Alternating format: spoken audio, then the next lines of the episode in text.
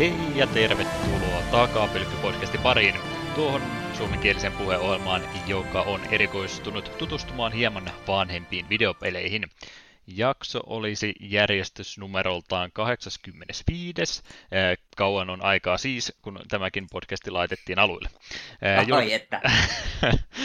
Julkaisupäivämäärä 28. päivä huhtikuuta vuonna 2020 ja jakson pääaiheena olisi BioVaren kehittämä Jade Empire vuodelta 2005.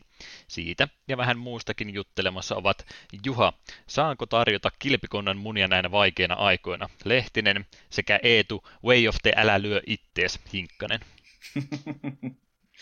kiitos, kiitos jälleen kerran mulla iski paniikki tuossa about vartti sitten, kun ei tule niin harmissaan viime jakson kohdalla, kun oli huonot valinnat, ja sitten mä tajusin, että mä en ole valkannut tätäkään jaksoa varten, niin paniikissa nämä parhaimmat näköjään keksitä.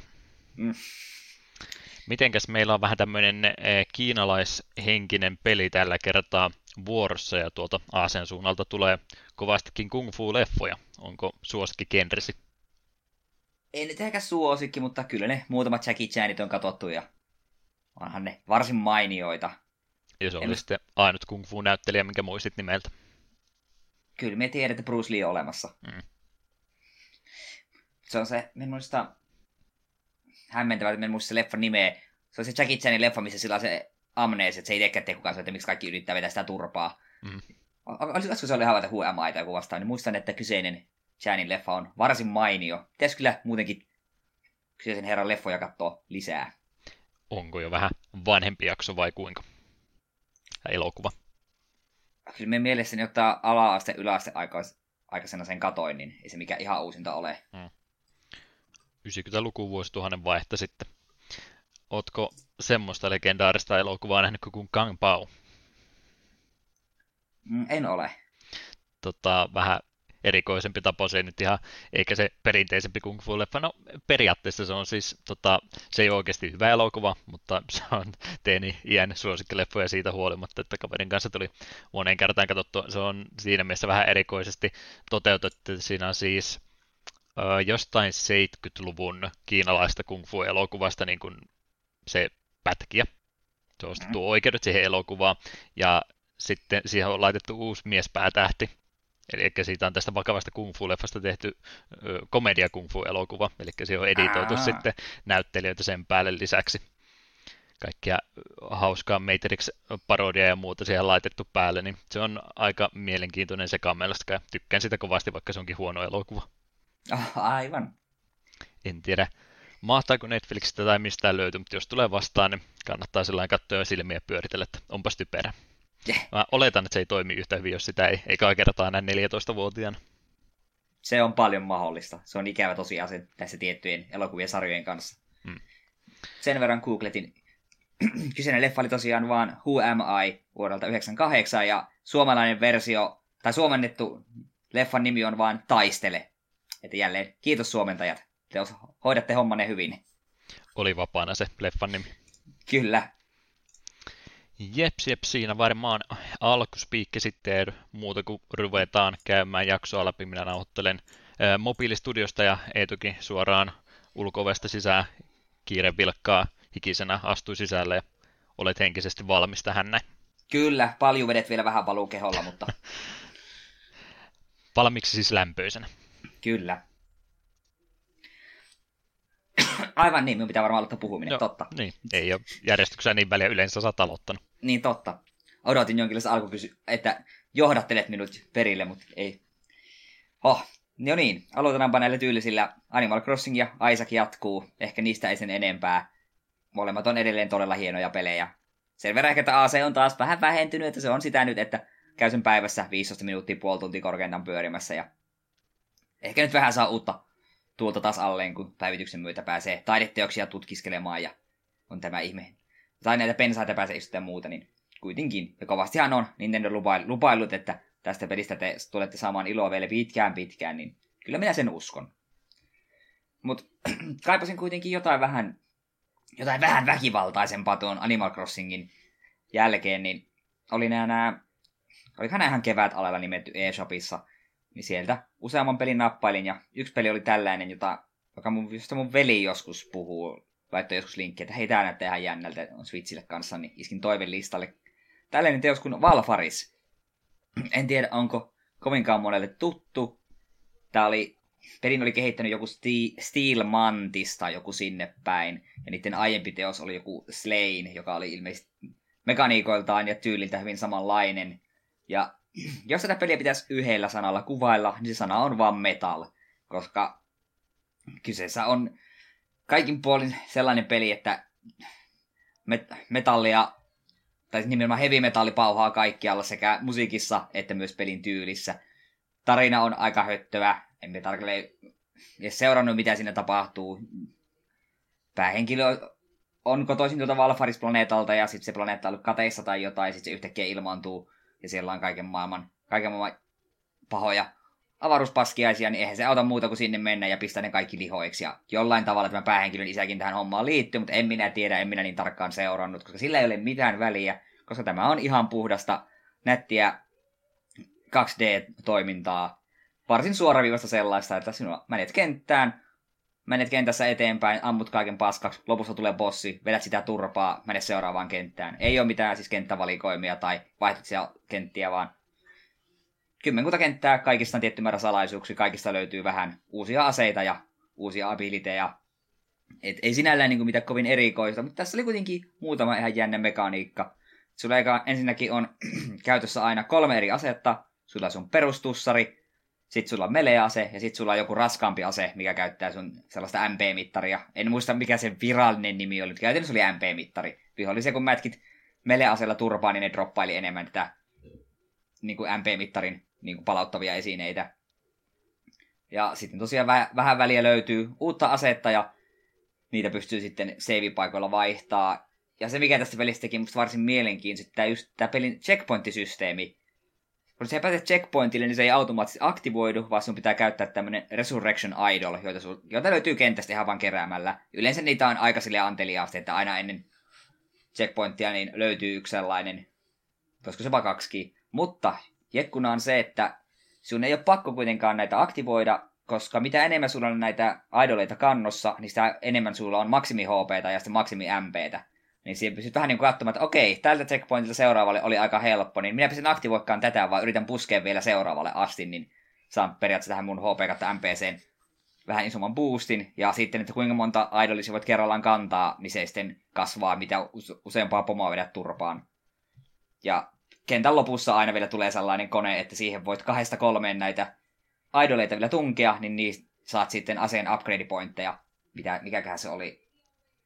En muista mikä se esinen nimi oli, mutta kuitenkin siltä sai aina kentän lopuksi pari, jos halusit muutamasta idolista luopua. Toki näitä upgrade-juttuja löytyy myös kentistä salaisuuksista ja muualtakin. Me niin puhutaan sellainen... nyt siis nimenomaan japanilaisista idoleista. Joo, juurikin näitä. Semmoisia pop-tähtejä iskit sinne vaan. Niin. Hmm. Mutta joo, se oli musta ihan hauska mekaniikka sille, että siinä oikeasti piti välillä vähän pohtia, että haluaisinko me yrittää, enää, enää, mulla ei ole enää tällaisia kuin pelkästään pari idolia, nyt jos käykin sillä tavalla, että me käytän tähän, sitten me löyväkkään lisää ja tulee joku tosi pirullinen kohta ja sitten saatan joutua pelaamaan pitkiä pätkiä uudelleen, niin se oli semmoista ihan mielenkiintoista pohtimista, mutta pelin loppua kohden niitä kasaantui sen verran, että yleensä se kerkisit saamaan niitä, jokaista kohden, minkä se käytit, niin se yleensä kerkisit saa pari lisää ennen seuraavaa. Toki ne sitten kentän lopussa olevat koneet, mihin niitä pystyy työntämään, niin vähän muutti sitten sitä matematiikkaa. Mutta sitten mitä pidemmälle me meni, niin sitten mulla oli käytännössä oli löytänyt, että okei, näitä kolme asetta me käytän, näihin, nämä me on upgradeannut kohta maksimiin, me en enää noita weapon pointteja, niin me voin ihan huoletta iskeä vaikka jokaisen checkpointin idoli, ja silti mulla taas pelin lopussa vikabossi vasta olla vielä seitsemän idolia, kannossa, niin ei silleen sä, ei silleen se niin kuin, tuo mekaniikka vähän, vähän niin kuin lässähti loppua kohden. Mutta musta oli silti ihan hauska idea. Ehkä siinä oli vähän ongelma, että jos tämä peli, tämä peli olisi olla hiukan vaikeampi, että siitä olisi saatu kaikki irti. Siitä olisi oikeasti tuntunut semmoinen risk systeemi Nyt se jäi vähän niin kuin puolitiehen. Joskin on tämä musta parempi tämä systeemi kuin ensimmäisen Orin. Siinä oli aivan liian helppoa spämmätä vain checkpointteja kaikkialle. Ja... Et ole todellakaan ensimmäinen, joka on sanonut, että tämä on tämmöinen heavy metalli skifi-peli. Joo, en. Se pelin koko soundtrack on pelkkää raskasta heavy metallia ja minun se iski kuin tuhat salaamaa, että minä tuossa eräällä työvuoronakin, niin sen sijaan, että olisin kuunnellut podcastia, niin pistin vaan Valfariksen full soundtrackin soimaan ja kyllä meni työvuoro hyvin. Onneksi ei tullut ketään vasta. Olisin saattanut vaikuttaa liian raivokkaalta. Tunget kirjeet rutussa luukusta sisään. Sori, tuli vähän tämmöinen päivä. Jep. Ja kyllä tosiaan tuo... Tämä kyllä näyttää semmoista, että tämä niin alkaa suoraan kontran viimeisestä kentästä. no sitä siinä oli, se tiettyä kontravaisuutta löytyi. Ja niin, se siinä kanssa tosiaan tuosta metallipuolesta näkyy, että kun ö, kaikkien aseiden nimet oli hyvin, hyvin sellaisia death metallimaisia, että oli Envoy of Destructionia ja Hellwraithia ja niin poispäin, että käytännössä jokaisen aseen nimi olisi voinut iskeä metallilevyn kanteen, jos olisi okei, okay, minä, minä uskon tämän. Ja sitten myös suuresti huvitti, että aina kun löysi uuden aseen, niin päähahmo rupeaa moshaamaan ja ilmakitaraa soittamaan metallin taustalla. no niin, yes, tämä asenne on selvä. Ja sen verran, mitä me tuosta edellisestä, näiden tekijöiden edellisestä pelissä katoin, niin ilmeisesti siinäkin meininki oli aika samankaltainen, tosin se oli vähän tällainen, siinä oli enemmän niin melee-taisteluja ja tällaista. Ja siinä oli mun käsittääkseni, se oli vähän pukinen ja mekaniikat heikompia. Et kaikki tätä arvostelua luin, luin tästä, niin siinä sanottiin, että joo, tämä on vähän niin kuin Slain, mutta tämä on vaan parempi. Pitää ehkä siihenkin jossain kohtaa sitten kuitenkin totu, tutustua. Et kyllä mulle tästä ihan tyydyttynyt olo jäi loppujen lopuksi. Pomotastelut oli kivoja ja aseilla oli kiva rällästää. Et jos 2D-toiminta ja heavy metalli uppoaa, niin kyllä me sanoisin, että tämä on ihan kannattava ostos ainakin alennuksista. Ja semi-tuore pelikin vielä. Joo, ei tämä kauhean vanha ole. Ja kyllä tässä lopussa sitten vähän ruvettiin jo pohjoisota, että jatkoa saa varmaan tulossa. Jäi sellaisen cliffhangeriin, mutta kuten sanoin, se tarina ei minun juurikaan kiinnostanut. Tämä oli näitä tällaisia pelejä, että tämä kaivannut semmoista Doom-lähestymistä, että päähenkilö ei puhu eikä pukahda. Koska kaikki mitä tämä päähenkilö sanoi, niin se oli vähän liian sellaista liian y- yrittää olla niin kuuli. Joka joo, tämä peli oli pilkkaa, silkkaa metallista tavallaan sopii siihen, mutta silti se, jotenkin sitten se päähenkilön one-liner bossien jälkeen oli vähän sellaista, äh, nyt, nyt, nyt lipsahettiin pikkusen yli, sori. Että pare, helpommalla olisi päässyt, et, et olisi sanonut mitään. Mutta maistui. Maistui kyllä, ja pitää siis Slaney ehkä vähän, jotain Slaney jossain kohtaa tutustua. Että jos samoilta tekijöiltä kuitenkin on. Ja ilmeisesti meillä se Switch-versio on joku vähän, vähän hiotumpi teos. Ja jos Valparis 2 joskus tulee, niin hankintaan menee. Ja jos ei muuten, niin jos metalli uppoaa, niin menkää kuuntelemaan soundtrack. Ette pety. Mut sitten en oikeastaan mitään muuta uutta ole pelannut. Joskin tässä nauhoituspäivästä kaksi päivää sitten perjantaina tuli erään perin, pelin remake pamahti kaupoille ja minähän olin sen jo digitaalisesti ennakkotilannut. Mutta viikonloppuun menojen takia en kerennyt kuin alkua ihan pikkusen pelata. Nimittäin Trials of Mana. Olen saattanut joskus sano- sanoa, että tykkään Seiken Densetsu kolmosesta ja saatoin olla myös kevyesti innoissani tästä ja silloin Collection of Manasta. Ja kyllähän sen ekan tunnin verran kun pelasi, kyllä sille melkein kyynille tuli silmiin, kun näki tut- tutut rakkaat hahmot, tuttuja rakkaita kohtauksia uudella pelimoottorilla ja uudella musiikilla. Mm. Ai ettes kun alkuvalikossa ruppee Meridian Child soimaan. Huhhuh, ja eri, meinas, meinasin kiljahta onnesta, kun huomasin valikosta, että tässä pystyy laittamaan vielä alkuperäisenkin soundtrackin, jossa niin kuin, uudistetun päälle, niin siinä pitkään pohdin, että haluanko me kuulla kaikki pist uusina vai haluamme me kuunnella tuon rautasen vanhan soundtrackin. Mutta ajattelin, että no pelataan nyt ainakin ekan kerran tällä uudella soundtrackilla, koska sen verran mitä on kerennyt jo kuulla, niin kuulostaa uskollisilta, mutta helvetin hyviltä sovituksilta vanhoista biiseistä.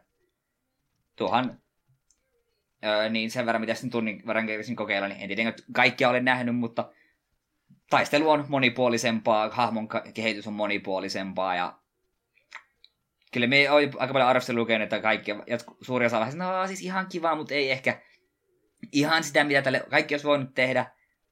Aivan sama, tämä peli on kuin räätälöity minulle sen perusteella, mitä me on kerännyt nähdä.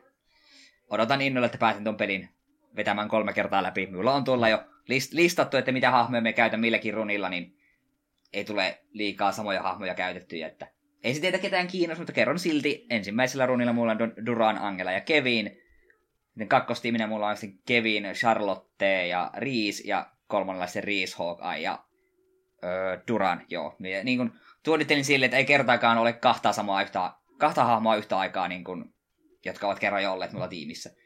Ja aina silleen, kun juuri Duranilla ja Angelalla on kuitenkin niin kuin NS-viimeinen loppubossi, niin haluan, että he, he ovat samalla pelukerralla mukana ja niin poispäin kunhan vaan muistat oikeat nimet.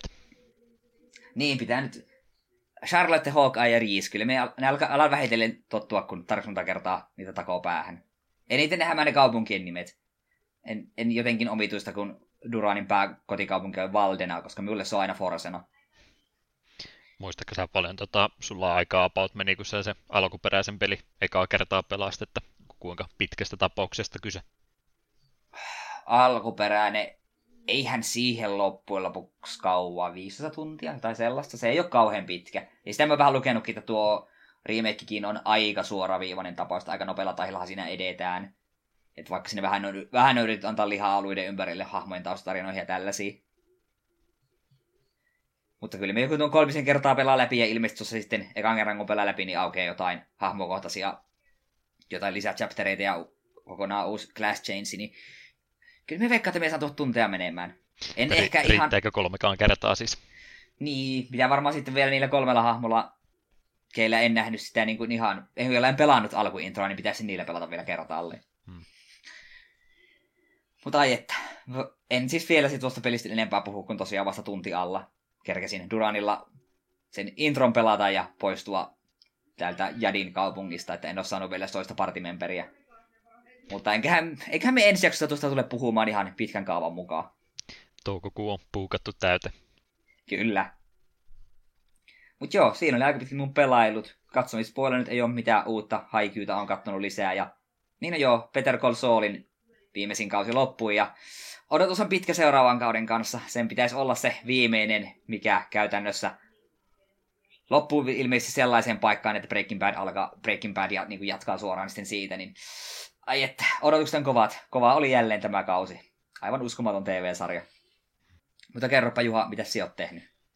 Mä tehdä ennätys tällä kertaa, kun meillä ei kummallakaan juurikaan asioita kovasti puhuttavan. Mulla meni oikeastaan kaikkia kato JDn parin kanssa tällä kertaa, että en ole juurikaan mitään muuta nyt sitten tässä välissä ainakaan uutta ehtinyt pelaamaan, ja kuten viime kerralla totesin, että nyt on liian monta peliä yhtä aikaa pelailussa, niin kävi jälleen kerran se perinteinen, että kaikki renkaat puhkesi yhtä aikaa, että ei sitten mitään niistä oikein sanonut kunnolla pelattu, että kun saadaan tämän jakso tästä pois, niin se Hollow Knight kyllä tulee loppuunsa sitten pelattua, mutta en ole se eteenpäin nyt vielä miettinyt, että mitä sitten sen jälkeen haluaa tehdä. Vähän se Final Fantasy 7 remake kyllä kiinnostaisi, mutta katsotaan nyt. Backlogissa on tuota peliä vähän enemmän muutenkin. Trials of Mana, Trials of Mana. Niin, mä en ole vieläkään noita Ikorian kortteja kattonut, että se täytyy varmaan myöskin tehdä, että ruveta vähän sitä selailemaan ja sitten areenaa taas päivittelemään ja ei muuta kuin räftäämään. Mm. Mutta joo, JDn paria oikeastaan meni tuo aika nyt kokonaan ja sitten noita extra tätä podcastia varten tuli kahta eri kappaletta toteutettu ja kuten eh, ehdin tuossa sanomaan siinä JRPG-maailmankartta musiikkijaksossa, että oli tosiaan toista jaksoa ollut tekemässä ja viime totesin, että joo, mulla loppuu nyt aika keskeä, pidetään tämmöinen kikka hihasta ja vaihdetaan toukokuun ja huhtikuun jakson paikkaa, niin ehti sitten sen tekemään. Mutta, mutta siihen meni sitten sitä aikaa ekstraa, kun oli toisia käyttänyt kovasti ja sitten piti about yhdessä illassa ruveta, ei tule huutelemaan, että hei, nyt äkkiä tarvitaan vähän musiikkivaihtoehtoja, että saadaan tämmöinen jakso edes tehty, että jotain tulee hoidettu. Oli etu, etukäteen tietoinen, että olit ehkä ehtinyt jo etukäteen vähän miettimäänkin. Juu, kyllä. Ei Joskin ihan, vähän... ihan puskista sen tämä ehdotus tullut. Jep. Oli niin tosiaan terrasteemia kirjoittamassa, ja sanoit, että ei, se, se on jo valittu, niin ai jaa. Hmm. No en mä sitten, mä muita muista. Mä sulle siinä jaksossa kysyit, kun sä et ole sitä kuulemma vielä ehtinyt kuuntelemaan ton Valkyrie-profiilin kohdalla, kun en sitä ehtinyt se enempää googlettelen tai en halunnut ruveta se enempää mitä Wikipedia-synopsista lukemaan, niin mä arvuttelin siinä ja ajattelin sulta kysyä, että onko se semmoinen kappale, että kun sitä kuunnellaan, että sä lentelet siellä pilvien yläpuolella enkelisiipies kanssa ja mietit, että miten sä rankaiset niitä pienempiä kuolevaisia siellä maan pinnalla. Sillä mä ainakin ei. arvuttelin, että semmoinen kappale olisi kyseessä. No ei Lenet ketään rankaisi. Lenet menee vaan sieltä katso kuuntelemaan, että missä on kuoleva soturi ja hänet, me vie hänet sitten mukana Valhallaan. Että sillä tavalla se kappale on haikea ja hieno. Eikö tässä ole moraalivaihtoehto, että minä voin itse olla tuota tuomaria ja samaan aikaan telottaja? No kun... Hmm. No kun tuosta tästä nyt sitten, jos tuolleensa ruvetaan pohtimaan, sitten se vähän niin kuin rikkoo tuota Valkyrie Profilin tarinaa, koska kuitenkin Lenet on vähän niin kuin semmoinen, että minä, tämä on Odinin tahto, tällä tavalla homma menee, tätä nyt ei kyseenalaisteta. Paitsi jos sitten lähdetään true endingiä kohti, niin sittenhän asioita, sitten ruvetaan vähän ajattelemaan omilla aivoilla, mutta pelaa Valkyrie Profile, niin se ymmärrät. Mainio peli. No niin, se olikin se mun valinta, mihinkä hypätään seuraavaksi mukaan. Niin. Kun haluan Topiitista katsoa, että kauanko tässä nyt sitten meneekö. Mm. Eetu viime kerralla puhuu kanssa, mutta tosiaan mulla oli samaan aikaan katselukierroksessa toi Hunter x Hunter, ja mä sen kaikki tuon 2011 vuoden jaksot tehin nyt loppua kodin katsoa. Mä silloin äh, taisin joskus puoli vuotta sitten katsella sitä äh, alkupäästä, ja siinä heti eka arkeaikana tuli vähän sellainen fiilis, että jaksaako tämmöistä nyt katsoa ollenkaan, ja tuli pitkä tauko, ja nyt sitten jatkoi uudestaan, ei, ei malttanutkaan lopettaa katsomista, että on se kyllä äärimmäisen fiksusti kirjoitettu sarja, vaikka sitä niin helposti pystyisi kaikkiin muihinkin tuommoisiin Shonen animeihin vertaamaan, mutta kyllä se niistä erottuu kyllä sitten eduksensa, että kyllä se yksi sen se parhaista on ehdottomasti, ainakin semmoisen lopputuloksen itse tuon jälkeen tuli. Juu, kyllä se on todella mainio sarja. Siinä on ehkä minusta vähän se ongelma, että mm, sillä olisi tosi paljon potentiaalia näyttäviin ja hienoihin taisteluihin, mutta se suurimmassa ajasta käyttää selittämistä, että mm, hänen voimansa on tällainen, niin se tekee tällaista. Sitten se taistelu on sille, naps, se oli siinä. Mm. Mutta onneksi kerroimme puoli tuntia, että kuinka hänen voimansa toimii. Niin, se on kovastikin käyttänyt niihin yksityiskohtiin sitä aikaa. No, kyllä se teemallisesti tietysti se yhden puolen siihen lisää tuo, että se nimenomaan mainita, että on on vaarallinen maailma ja tosiaan taistelut saattaa yhdestä virheestä samaan tien loppu, että on se parempi tehdä tuolla tavalla kuin se, että on se viisi jaksoa kestää se yksi ja sama taistelu ja siinä kolme kertaa samat flashbackit, kun täytyy muistella, että miten ollaan tähän asti päädytty. Mieluummin noinpä. Niin se on, toisaalta tuo on kyllä totta. Mutta siinä oli sellaisia tiettyjä taisteluita, mihin oli hyvin hypeissä ja sitten ne meni vähän liian nopeasti. Joskin, en tiedä onko tämä nyt varsinaisesti spoileri, mutta loppupuolella tätä Chimera Ant-arkkia, kun Gonilla vähän flippaa, niin se oli aika kylmää kyytiä. Mm. Joo, niin yllättävän väkivaltainenhan se myöskin on, vaikka se muuten näyttäisikin enemmän joltain vanhalta rekoin puolilta. Joo. Aika mukavasti menee, mutta sitten yhtäkkiä meneekin aika vakavaksi. Joo, se on hyvin hämmentävä, että se alkupuolellahan siinä ei juuri verta tällaista ollutkaan. Sitten mä näin sinne Chimera arkki ja huhu, rup, ruppee lihat hummumaan ja veri lentämään. Hmm. Henki lähtee nopeeta ja raajoja silvotaan ja muuta, mutta muuten on niin kovinkin värikkään näköistä sarja. Jep. Että ruvetaanko puukkaamaan extra tuonne kesälle, että Hunter x Hunteria käy vähän tarkemmin läpi. Ei se välttämättä huono idea olisi. Mielenkiintoista, onko, onko Hunter x Hunterissa tehty pahemmin lisenssipelejä? On niitä tehty, mutta mä mielestäni kun yritin että ne ei ole varmaan lokalisoitu ensimmäistäkään niistä. Joo, koska tavallaan helppo nähdä joku, just joku JRPG tai vastaava Hunter x Hunter-hahmoilla. Hmm. Tai sitten se perus musoopeli sitten tehdä siitä. Niin, no sekin on siis vaihtoehto. Se, ja haluan sulta kysyä, että ootko samaa mieltä minun kanssa, että se periaatteessa viimeinen arkki, eli Chimera Antin jälkeinen, niin oli, oli vähän semmoinen antikliimaksi, että siinä ei juurikaan tapahtunut mitään. Joo, sehän siis ymmärtääkseni, mä en tiedä lasketaanko sitä omaksi arkikseen sitä pätkää, että mun mielestä se on niin vaan pohjustusta sille seuraavalle. että siinä mielessä vähän hölmöön kohtaa katkeaa näin rytmityksen kannalta, mutta toisaalta jos johonkin kohta se piti katkaista, niin periaatteessa siitä oli ihan hyvä semmoinen tietynlainen päätös sille itse animaatiosarjalle saatiin vaikka tarina sen jälkeen jatkuukin vielä. Mm, jep. Kyllä teillä Hunter x Hunter-peliä on, mutta, mutta DS ja PSPtä ja PS3 näyttäisi olevan, ja aika lailla jokaisessa North American release-kohdassa lukee, että not available, niin mm. muutama siellä on, mutta ne on sitten enemmän näitä tämmöisiä kokoelmapelejä, missä on noita muitakin samanlaisia hahmoja eri sarjoista laitettu yhteen tappelupeli. Mm.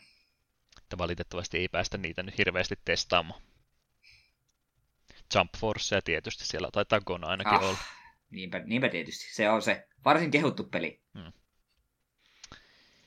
Jeps, jeps, mutta meni tosiaan ää, noihin extra kirjoittamisen sen verran paljon aikaa ja energiaa, ettei nyt oikein muuta tällä kertaa ehtinyt pelaamaan. Piti se sanoa, että ihan hyvä, että tuli noin jaksot vaihtoa toisenpäin. Mä mietin sitä, että jos tekee pitkän puolitoista tuntisen jakso itse ilman mitään musiikkibrekkejä ja muuta, että kyllähän se nyt helposti menee, ja sitten teki tuon Nopson nauhoituksen, totesi, että tämä on muuten yllättävän hankala itseksi, että kahdesta on huomattavasti helpompi kuin se toinen ihminen siellä paikkaamassa, jos jotain muuta sattuu, mutta itse yrittää sitten höpöttää ja näkee ainoastaan tietokoneessa oman heijastuksensa, niin se on yllättävän paljon vaikeampaa sitten. En tiedä miksi. Yrittää ääntä ja muuta käy jälkeenpäin editoimassa, niin huomaa vaan kaikki ylimääräiset puheet, virheet ja ööt ja äät ja tämmöiset ja rupeaa vaan toteamaan, että pitääkö minun leikata kaikki tästä pois ja yrittää uudestaan vai mikä nyt on, kun ei osaa ihmisiksi puhua. Yllättävän vaikeaa itsekseen tehdä, että onneksi olet paikalla. Hyvä, että minusta on hyötyä. Hmm. Yes, alle puoli tunti. Tämä on mahdoton suoritus meiltä, että päästiin alkuhypen näinkin nopeasti. Voidaan siis käyttää tuo aika itse pelistä puhumiseen. Juu, me voi, me voi luvata, että ensi jaksossa me puhuu sitten puoli tuntia yksin tuosta Trials of Manasta. Pelkästään mm. niin kuin siitä, että miten hieno peli se on. Ja sitten vasta rupean puhumaan, että, niin kuin, että miten mulla on sinne mennyt. Kirjoitat meidän muistinpanoihin musiikkibreakit johonkin kohtaan ja soitat mulle sitten pari minuuttia ennen kuin olet valmis, niin tuun takaisin koneelle. Mm. Yes, musiikkibreakista puheen ollen pidetäänpä semmonen tähän kohtaan Way of the Open Palm-kappale sekä Hills and Fields-kappale tähän myöskin, ja sen jälkeen uutisotsikoita.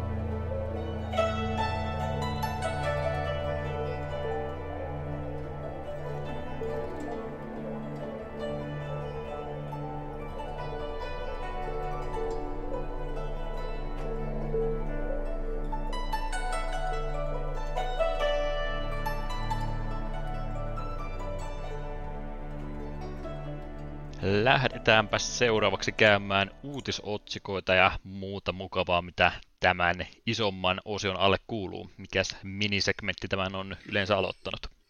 Tänä päivänä pelihistoriassa, eli mitä tapahtui 10, 20 ja 30 vuotta sitten. Toi on toi, öö, Facebook ja näiden pelien määrä räjähtänyt ihan käsiin tässä nyt viime kuukausien aikana, kun mä oon yrittänyt näitä 2010 vuoden pelejä löytää, niin ei, ei, ei sieltä oikein oikeita pelejä enää meinaa löytyä. Jälleen kerran vähättelevästi katson näitä mobiilipeliä kohtaan, mutta ei niistä oikein pysty sanomaan yhtään mitä. Jälleen yksi Candy Crush kopio lisää, niin mitäs tästä nyt se enempää kertoo? Mieluummin kertoo noista japanilaisista Windows-peleistä, mitkä on vähän kyseenalaisia kiinnostaa meitä huomattavasti enemmän. Yep. 28. päivä huhtikuuta vuonna 2010 otin kolme peliä tältä päivältä. Tänään oli julkaistu muun muassa Dragon Quest Monsters Joker 2 Nintendo DSlle tuolla Japanin suunnalla. Eli vuoropohjaista roolipeliä, jossa otellaan näillä Dragon Questin monstereilla ja värvätään niistä sitten oma tiiminsä. Tose oli tässä kehittäjänä ja tämä sitten länsimaissa julkaistiin vuosi myöhemmin. Dragon Quest spin-off-pelejäkin jonkin verran tullut Builders ja kaikkea tämmöistä, mutta eipä ole tullut niinkään koskettua ja yritykset pääsarjan kanssa yleensä jäänyt muutamaan tunti.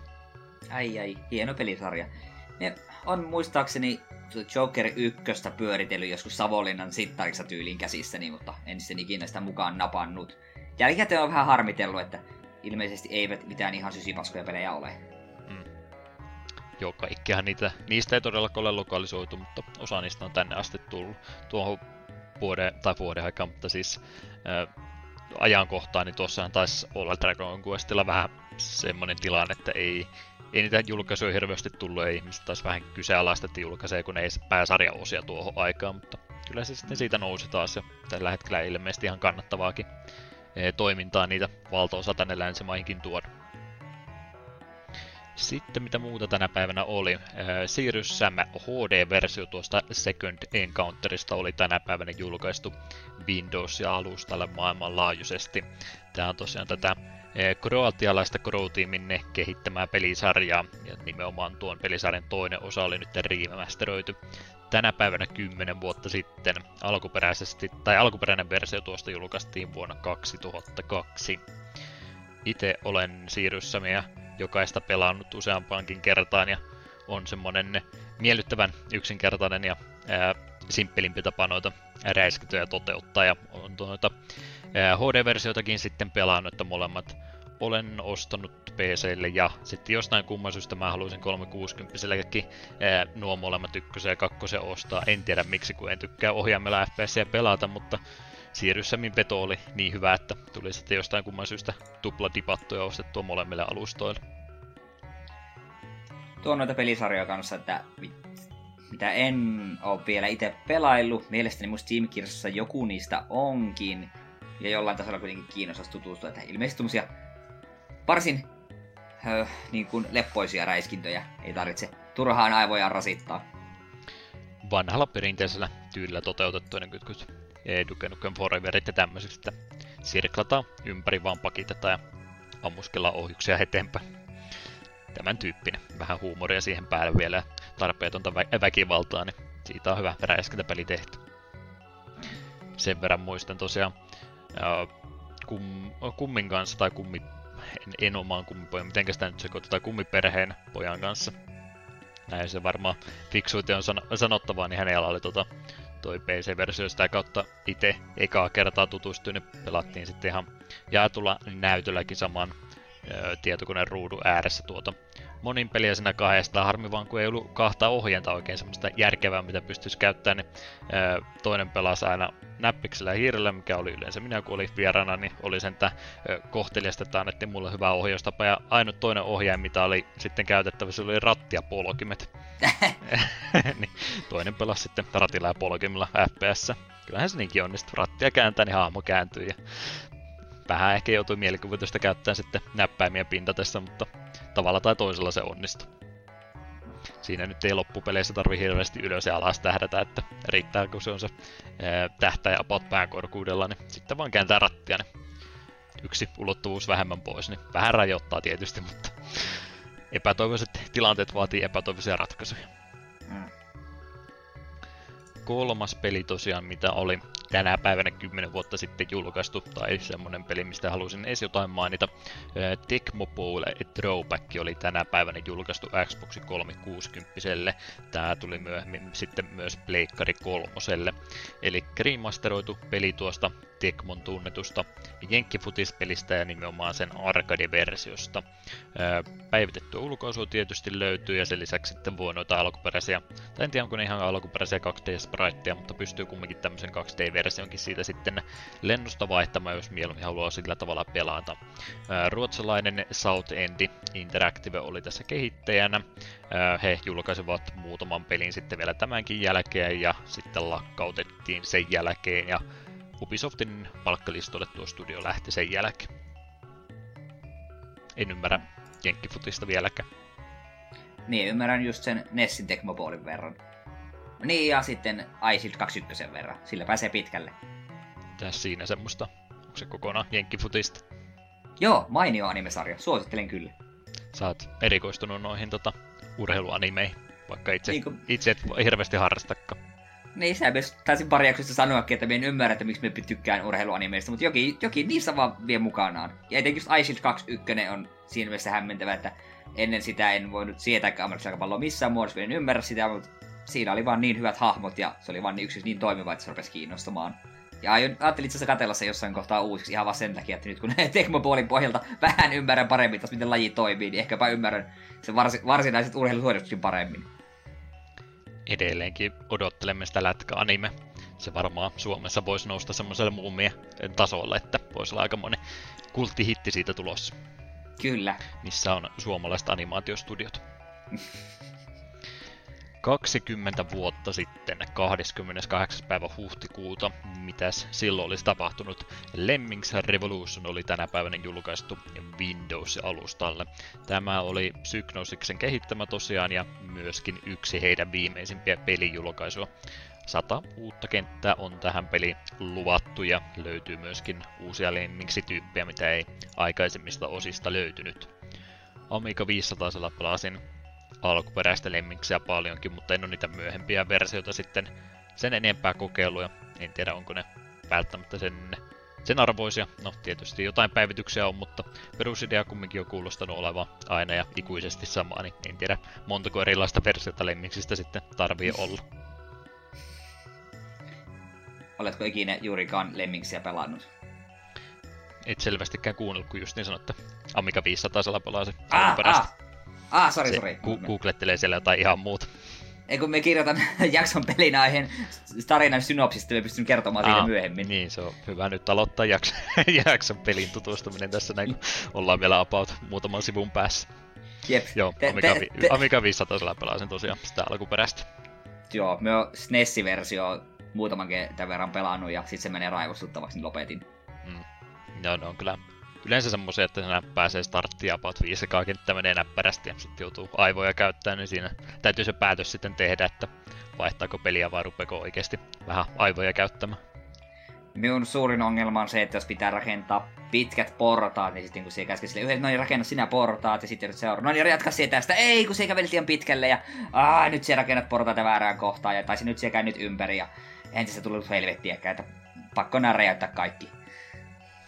Mulle tietysti yrittää liian täydellisesti tuota pelata, niin mulla oli muksuna se kova ongelma, että kun joissain kentissä on pakko sitten laittaa niitä semmoisia stoppareita estämättä, ne ei- tässä kohtaa ei mene pisemmälle, vaan kääntyy ympäri, niin se aina mua ahdisti, kun ei pystynyt sitten niitä siihen rooliin laitettuja lemmiksiä enää vapauttaa siitä, että ainoa tapa oli vaan räjäyttää ne sen jälkeen pois. Joo, se, se kanssa minua vaivas, että minkä takia niille ei voi tehdä mitään sen jälkeen. Kaikki olisi halunnut pelastaa, mutta ei ollut mahdollista. Jep. Jes, muita tänä päivänä julkaistuja pelejä. UEFA Euro 2 tonninen tuli tänä päivänä, Pleikkari 1-versio ja sitten jossain kohtaa myös Windows-versio julkaistiin täällä PAL-alueella. Software Creations oli tässä näin kehittäjänä ja tosiaan tota FIFAn engineä käytetty tätä varten ja tehty sitten tuon vuoden 2000 Euroopan mestaruuskisojen ympärille tämmönen oma extra lisenssipelinsä. En aio edes kysyä heiltä yhtään enempää. Täh, Euroopan mestaruuskisat on peruttu. mitä? Väit, väität että minulla ei ole hirveästi sanottavaa jostain random futispelistä.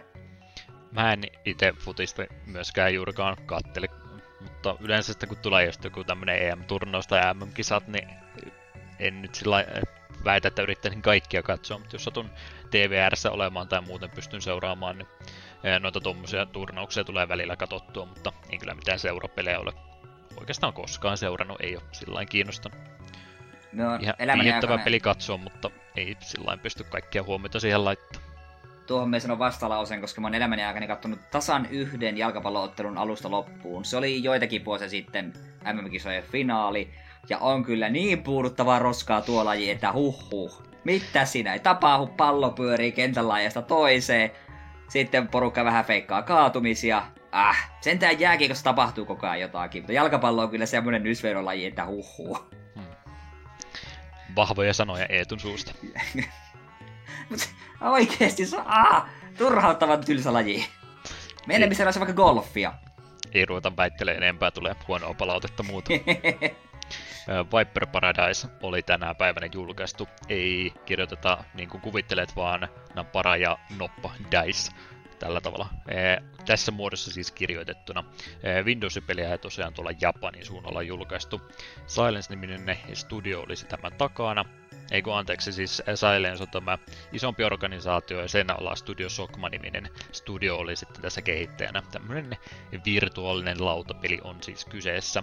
Sisältää hahmoja tuosta Viper-pelisarjasta, mikä nyt ei varmaan yhtään se enempää ahaa elämyksen aiheuttanut, mutta samaisen studion tämmönen pelisarja sitten ja sen pohjalta tehty virtuaalinen lautapeli. Tavoitteena kerätä tuonne lautapelin matkan varrelta sitten kortteja, jo, joidenka kokonaisten settien keräämisestä sitten palkitaan pienellä videopätkillä. Tarviiko selittää minkälaisia videopätkiä? Ei. Okei. Okay. Sieltä se on Japanista ja niin, no, Windows, Windows-peli, niin mä oletan, että tämä oli jo siitä pääteltävissä, minkälaista pelistä oli kyse. Kyllä. Kyseessä on, kyseessä on siis pieniä Pokemon-pätkiä. Joo, juurikin niitä. Uh, Phantom Knight Mugen no Make You 2 oli myöskin julkaistu uh, Japanissa ja Windowsilla. Oletko jo päättämässä, minkälainen peli on kyseessä? Uh, Software House Parsleyn kehittämä fantasiapeli uh, Dungeon Crawling, ja tästä löytyy sekä reaaliaikaista taistelua ja jatkoa vuoden 98 ensimmäiselle osalle palkintona tässä on myöskin tietynlaisia kuvia ja ehkä jopa videopätkiäkin. Oi voi voi voi voi. Milloin me kehittelin kuin tuommoinen peli? Tuo aika villilänsi ollut toi Japanin Windows tota, tota, pelin kehitys suuntaus tuohon aikoihin. Tarkennus, eikö se silloin villi itä?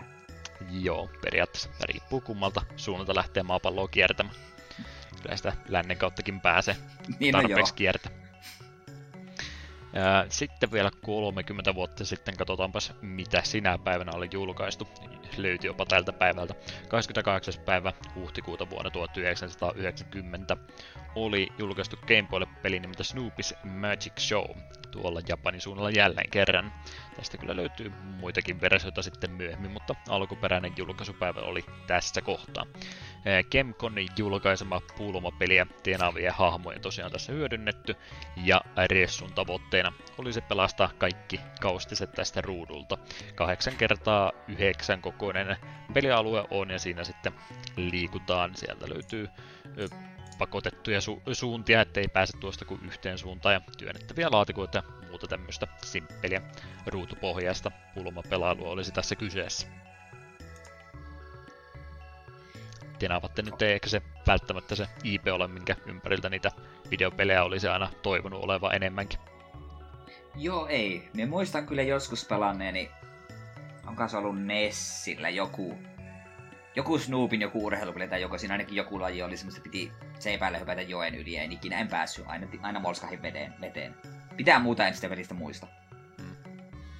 Japanin suunnalla löytyy yllättävän paljon tämmöisiä pulmopelejä, missä on sitten käytetty tämmöisiä amerikkalaisia sarjoja, että tenavia sieltä löytyy ja Kippari Kalle-pelejäkin on yllättävän paljon semmoisia, mitä on pelkästään vain Japanissa julkaistu, mutta ei sitten niitä ole käännetty minnekään muualle.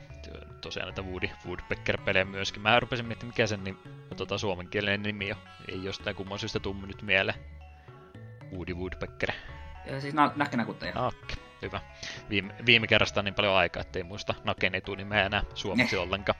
Mutta siellä Japanin suunnalla, niin mä en tiedä miten se sitten käytännössä on toiminut, mutta jotenkin on eri tavalla nämä julkaisuoikeudet siellä toteutettu, että on, on pystytty ostamaan oikeudet sillä, että ne saa Japanissa julkaista ja käyttää näitä hahmoja täällä näin, mutta ne ei sitten syystä tai toista pysty niitä muualla käyttämään, sen takia Japanista löytyy yllättävän paljon sitten just tuommoisista sarjoista ja karvisesta ja tämmöisistäkin pelejä, mitä sitten ei ole koskaan muualla julkaistu.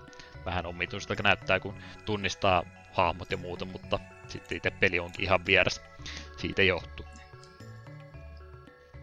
Siinä olisi meidän aikamatkamme historiasta taaksepäin ja jälleen kerran nykypäivään ne siirrytään ja katsotaanpa sitä pikkasen tuoreempia ja retroimpia uutisia. Mitäs Eetu voisi meille kertoa viimeisen pari viikon ajalta? Joo, ensimmäisenä tällainen, että julkaisemattomien pelien oikeuksien hankintaan erikoistunut Pico Interactive on tehnyt jälleen yhden hankinnan, kun yritys on saanut oikeudet Psykoniksen kehittämään ODT-peliin. Hankinta sisältyy vuonna 1998 julkaistujen PS1 ja Windows-versioiden lisäksi pelin julkaistunut jäänyt N64-versio. En äkkiseltään muista mikä on ODT, ei tutulta kyllä kuulostaa tuo lyhenne, tai tuo nimi siis mä oon pistänyt ODTn aika lailla samaan nippuun tuon Bengalin tiikeri DVDn kanssa, että kun vanhoja tai tota, kokoelmia selailet, että mitä kaikkia Pleikkari 1 pelejä on myynnissä, niin jostain kummasta tuo ODT on melkein jokaisessa mukana, yleensä johonkin 2-5 euro hinta, että niitä on yllättävän paljon, mutta en mä kyllä oikeasti tiedä ketään, kuka olisi sitä pelannut. Niitä vaan jostain ilmestynyt. Katselen just kuvakaappauksia, tää nyt ihan kauheasti minua vakuuta. Onko enemmän seikkailupeli vai toimintapeli niiden kuvien perusteella?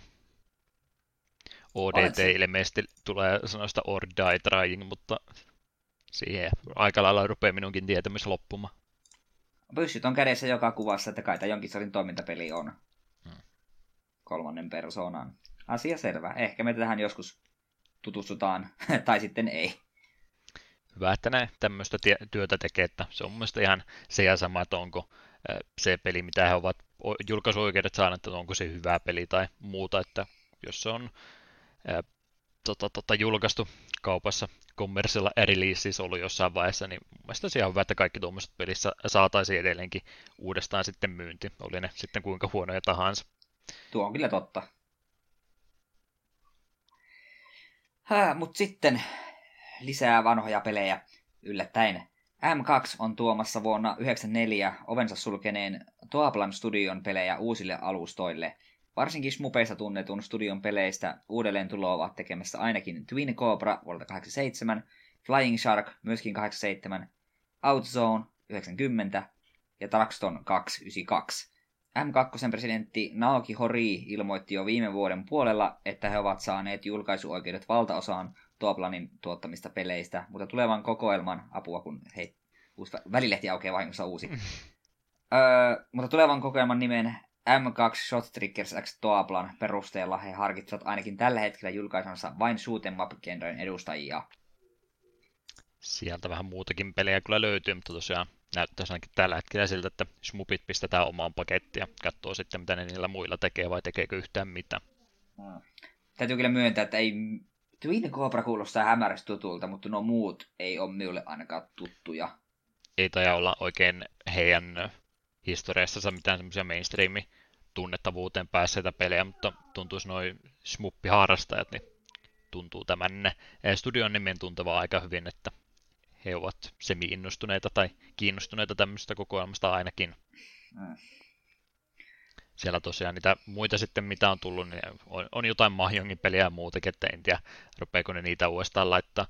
Se oli myöskin heidän tuotantoisa tämä Snow Brothers-niminen Nessi kautta Famicom-peli. Mä en tiedä, onko siitä sitten länsimaalaista versiota tehnyt, mutta jonkinlainen keräily harvinaisuus on kumminkin kyseessä vähän tämmöinen Pupple-Pople-tyyppinen 2D pulmatasohyppelysekootus.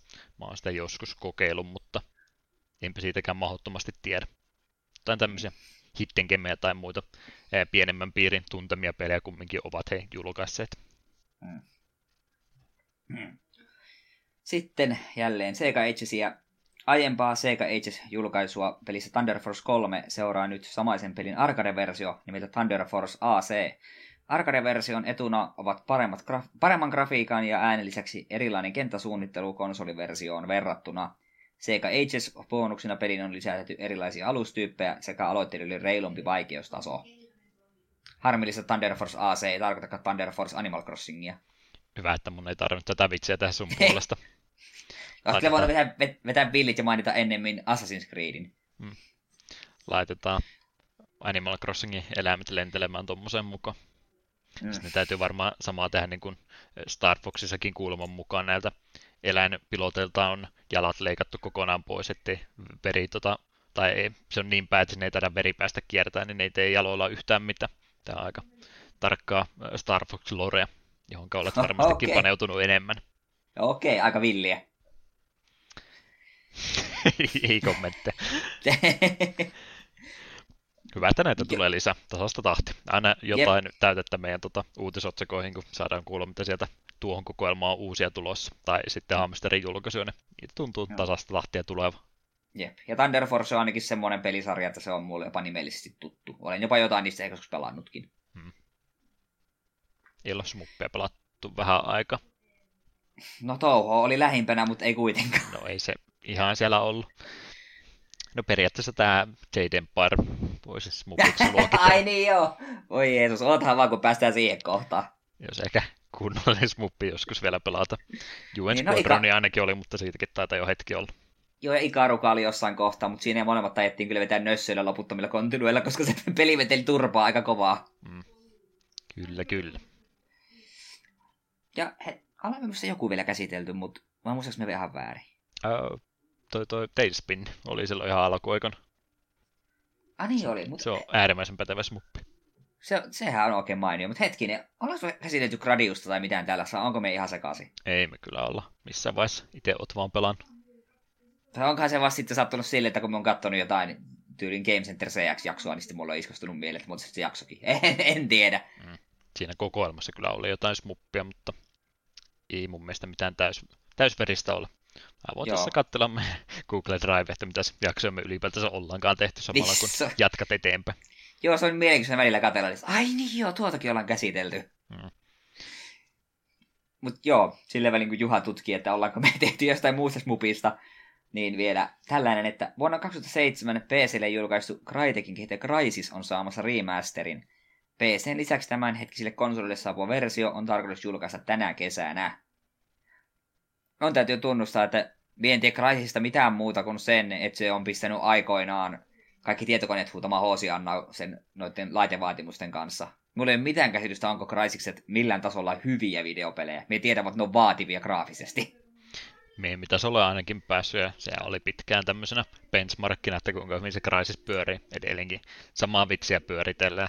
Aika vähän sitten kyllä kieltämättä itse pelin tarina ja muusta puolesta, että ilmeisesti se puoli sitten on suht keskinkertaista, mutta nätti peli on silloin aikanaan ollut. Mm. Toivottavasti samalla tavalla tulee sitten uusi versio kyykyttämä.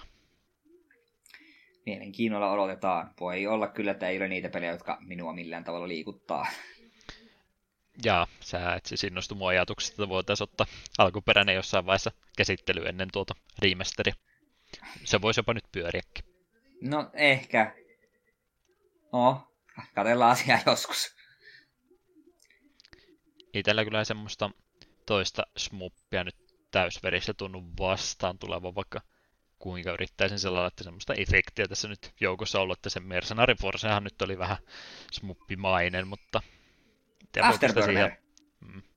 Ei, minkä mä sanoin. Niin, no, Afterburner, joo, no. mutta se osuu tällä lisää. Se, sitä, sitä me mietin, että joku meillä kyllä vielä oli. Mm. No ehkä ei sekään nyt ihan smuppista mene. No, mikä muu se on? Lentokone roolipeli. Ai niin joo, se, se kaikkein tu, ton, tunnetuin genre. Mm. No okei, okay, me, me todennäköisesti mietti Afterburner, niin että joku tuommoinen varsin tunnettu mulla oli mielessä. Mm. No, ihan täysveristä kumminkaan ei ole tosiaan hetkeen pelattu, niin täytyypä semmoistakin harkita taas sitten pikkuhiljaa. Olla niin hyviä kumminkin niissä. Ky- kyllä. Mainitsitko sä Ressi 4 remakeista öö, mahdollisesta mitään? En sitä vielä kerennyt, mutta joo, Ressa 4 on mahdollisesti tulossa myös remake. Ja Sitä uudelleen julkaisuja tullut muutenkin. Kaikilla konsolilla taitaa löytyä Resident Evil 4. Itse omissa silti vaan ja ainoastaan Pleikkari 2. Se Ei on monelle ehkä... ollut eka Ressi, jotka on noita a, varhaisempia pelannut, niin moni on silti tuohon Ressa 4 lähtenyt mukaan, että ainakin itselläkin kaveripiirissä oli niitä, jotka ei ollut noita kolme ensimmäistä pelannut, mutta nelosesta oli sitten jostain kumman syystä äärimmäisen innoissa, että ilmeisesti ihan tykätty peli on kumminkin. No, me on edelleen sitä mieltä, että joo, se on todella hyvä toimintapeli, mutta kyllä minun mielestä siinä kohtaa ruvettiin Ressojen kanssa menemään vähän väärää suuntaan. Okei, mutta sitten taas kun katsoo vitosta, vitosta tai kutosta, niin onhan niihin nähden nelonen ihan jopa Resident Evil. kyllä se voisi uudelleen pelailla. Se on vaan, itellä se vaan tuli siihen saumaan, kun tykkäsin niin paljon niistä alkuperäisistä ja Code Veronicasta, niin tuo nelonen oli, se tuntui liian erilaiselta väärään suuntaan lähti puritisti Eetun mielestä?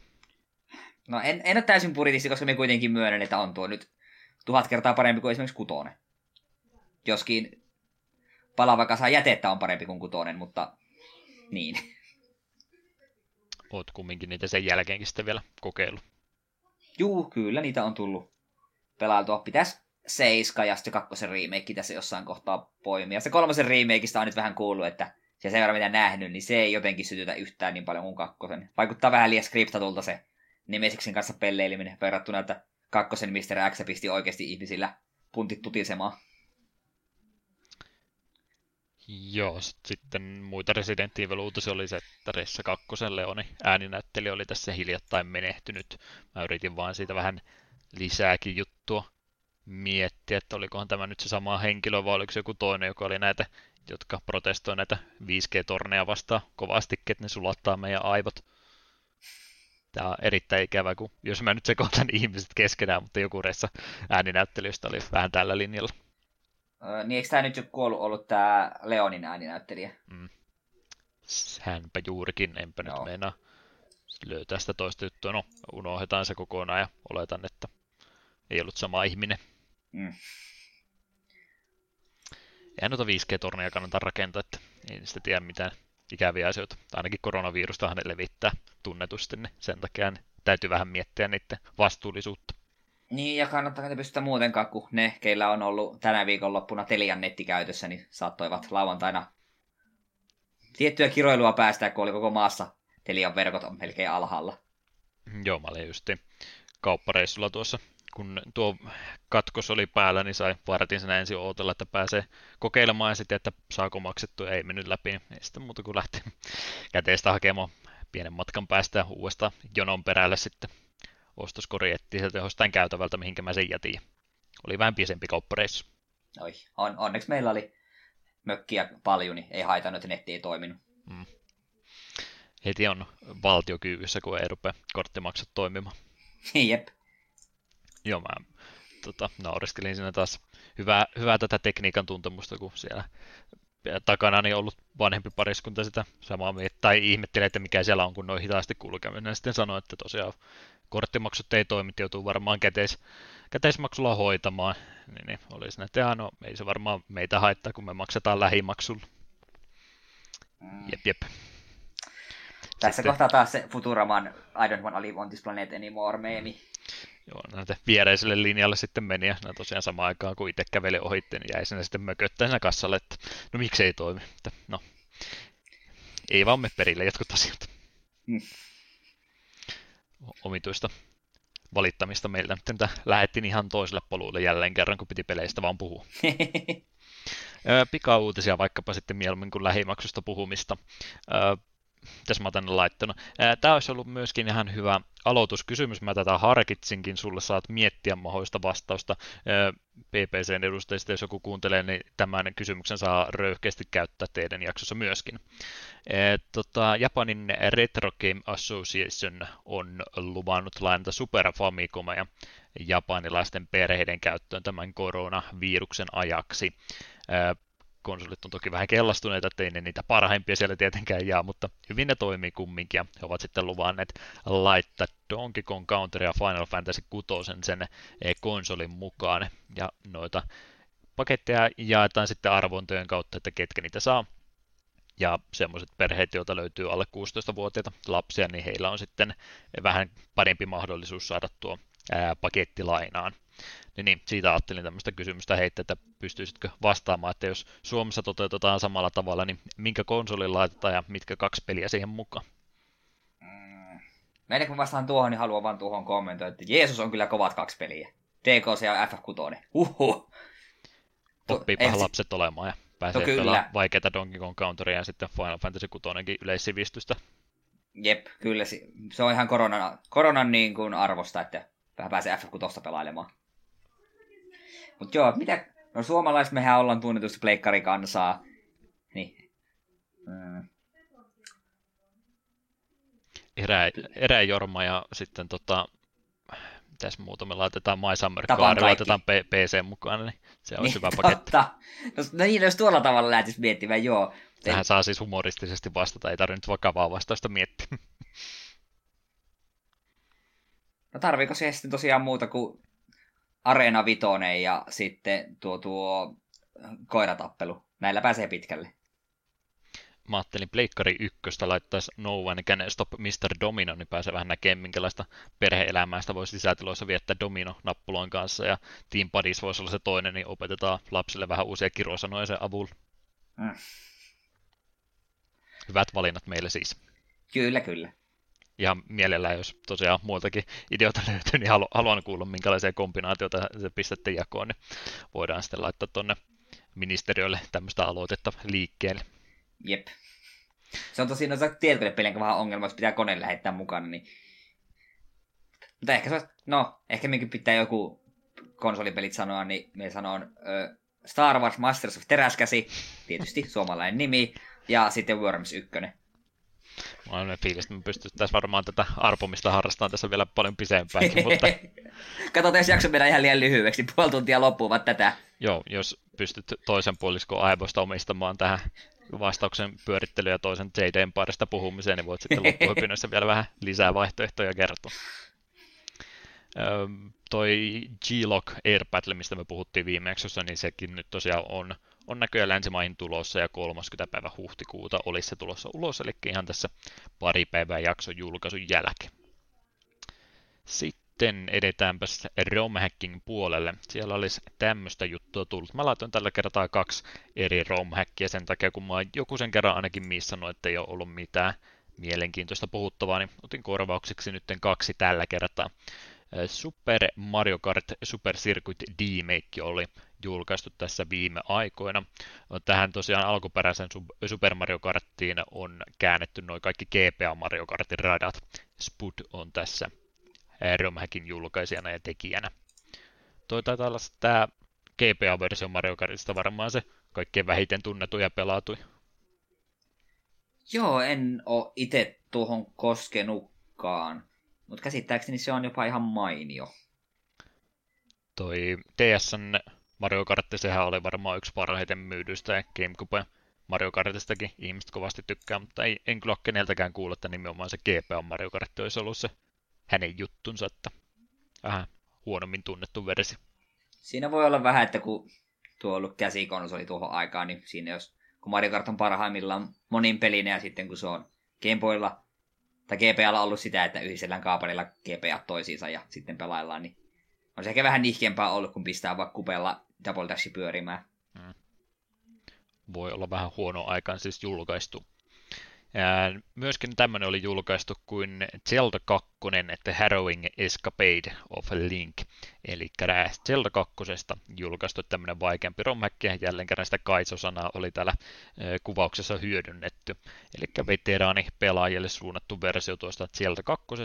Sen verran helpotettu, että on annettu loputtomasti lisää eläimiä, ettei tarvitse ihan jatkuvasti olla alusta asti uudestaan starttailemassa, mutta muuten on sitten tehty va- äärimmäisen vaikeaksi, ja muun muassa damage boostia on tässä pakko käyttää, että pääsee kentissä eteenpäin ja tarkoituksella joutuu sitten paikoittain kuolemaankin, että pystyy varppailemaan paikasta toiseen. Eli tekijänä tässä oli se Link alaviiva 7777. Taitaa Zelda 2 olla jo ihan semmoisenaankin semi-vaikea peli, niin en tarvitse sitä hirveästi vaikeammaksi tehdä. Jep, tässä jonkin aikaa mennään eteenpäin, niin ehkä me otetaan kyseiseen peliin palaamaan. Mm. Mä tiedä, onko mistä sanottu ääneen, mutta tosiaan sadas jakso piti olla tuo Zelda 2. Ei tulla ollut vähän vaikeuksia sen muistamisen kanssa. Saattaa varmaan kaksi tai kolme kertaa sitä mulla ainakin ehdottanut tässä. Ja mä aina joudun sanoa, että eikö me pidetä sitä sadantena jakson. No, pitää seuraavan kerran ehdottaa sitä just sopivasti sille, että se on se sadas jakso. Sille, ei kun vasta silloin. Aa. Rupeat tarkoituksella ärsyttämään mua. Kyllä. Mitenkäs fanikäännöspuolella sitten, minkälaisia englanninkielisiä käännöksiä olisi vanhoista peleistä tullut? Joo, ensimmäisen tällä Cage, Mick Albertin kehittämän pelin PC-98-käännös vuodelta 1992. Isometrisen kuvakulman ja roolipelin Isometrisen kuvakulman roolipelin musiikit on tehnyt Yuzo Koshiro. Käännöstyöstä vastasivat Agent Orange ja uh, Holloway Type. Holloway Tape. Li- liian vaikea oli tuo. Mm. Pitääpäs kurkistaa, miltä tämä peli näyttää, koska nimen perusteella ei vielä hirveästi päätellä. Kun on jotain tämmöisiä D&D-johdannaisia pelejä sitten, ainakin näyttäisi kovasti semmoiselta. Aa, siltä kyllä tosiaan aika voimakkaasti näyttää. Ne on nuo vähän tuommoisia aika raskaita pelejä varmaan nyt ruveta pelailemaan. Hmm. Tavallaan olisi ihan hyvä joskus tuommoisenkin hypätä mukaan, mutta katsellaan. Toi on multiplatformipeli muutenkin, että ei välttämättä varmaan sitä PC98-versiolle niin. se prioriteetti, mistä lähtee liikenteeseen.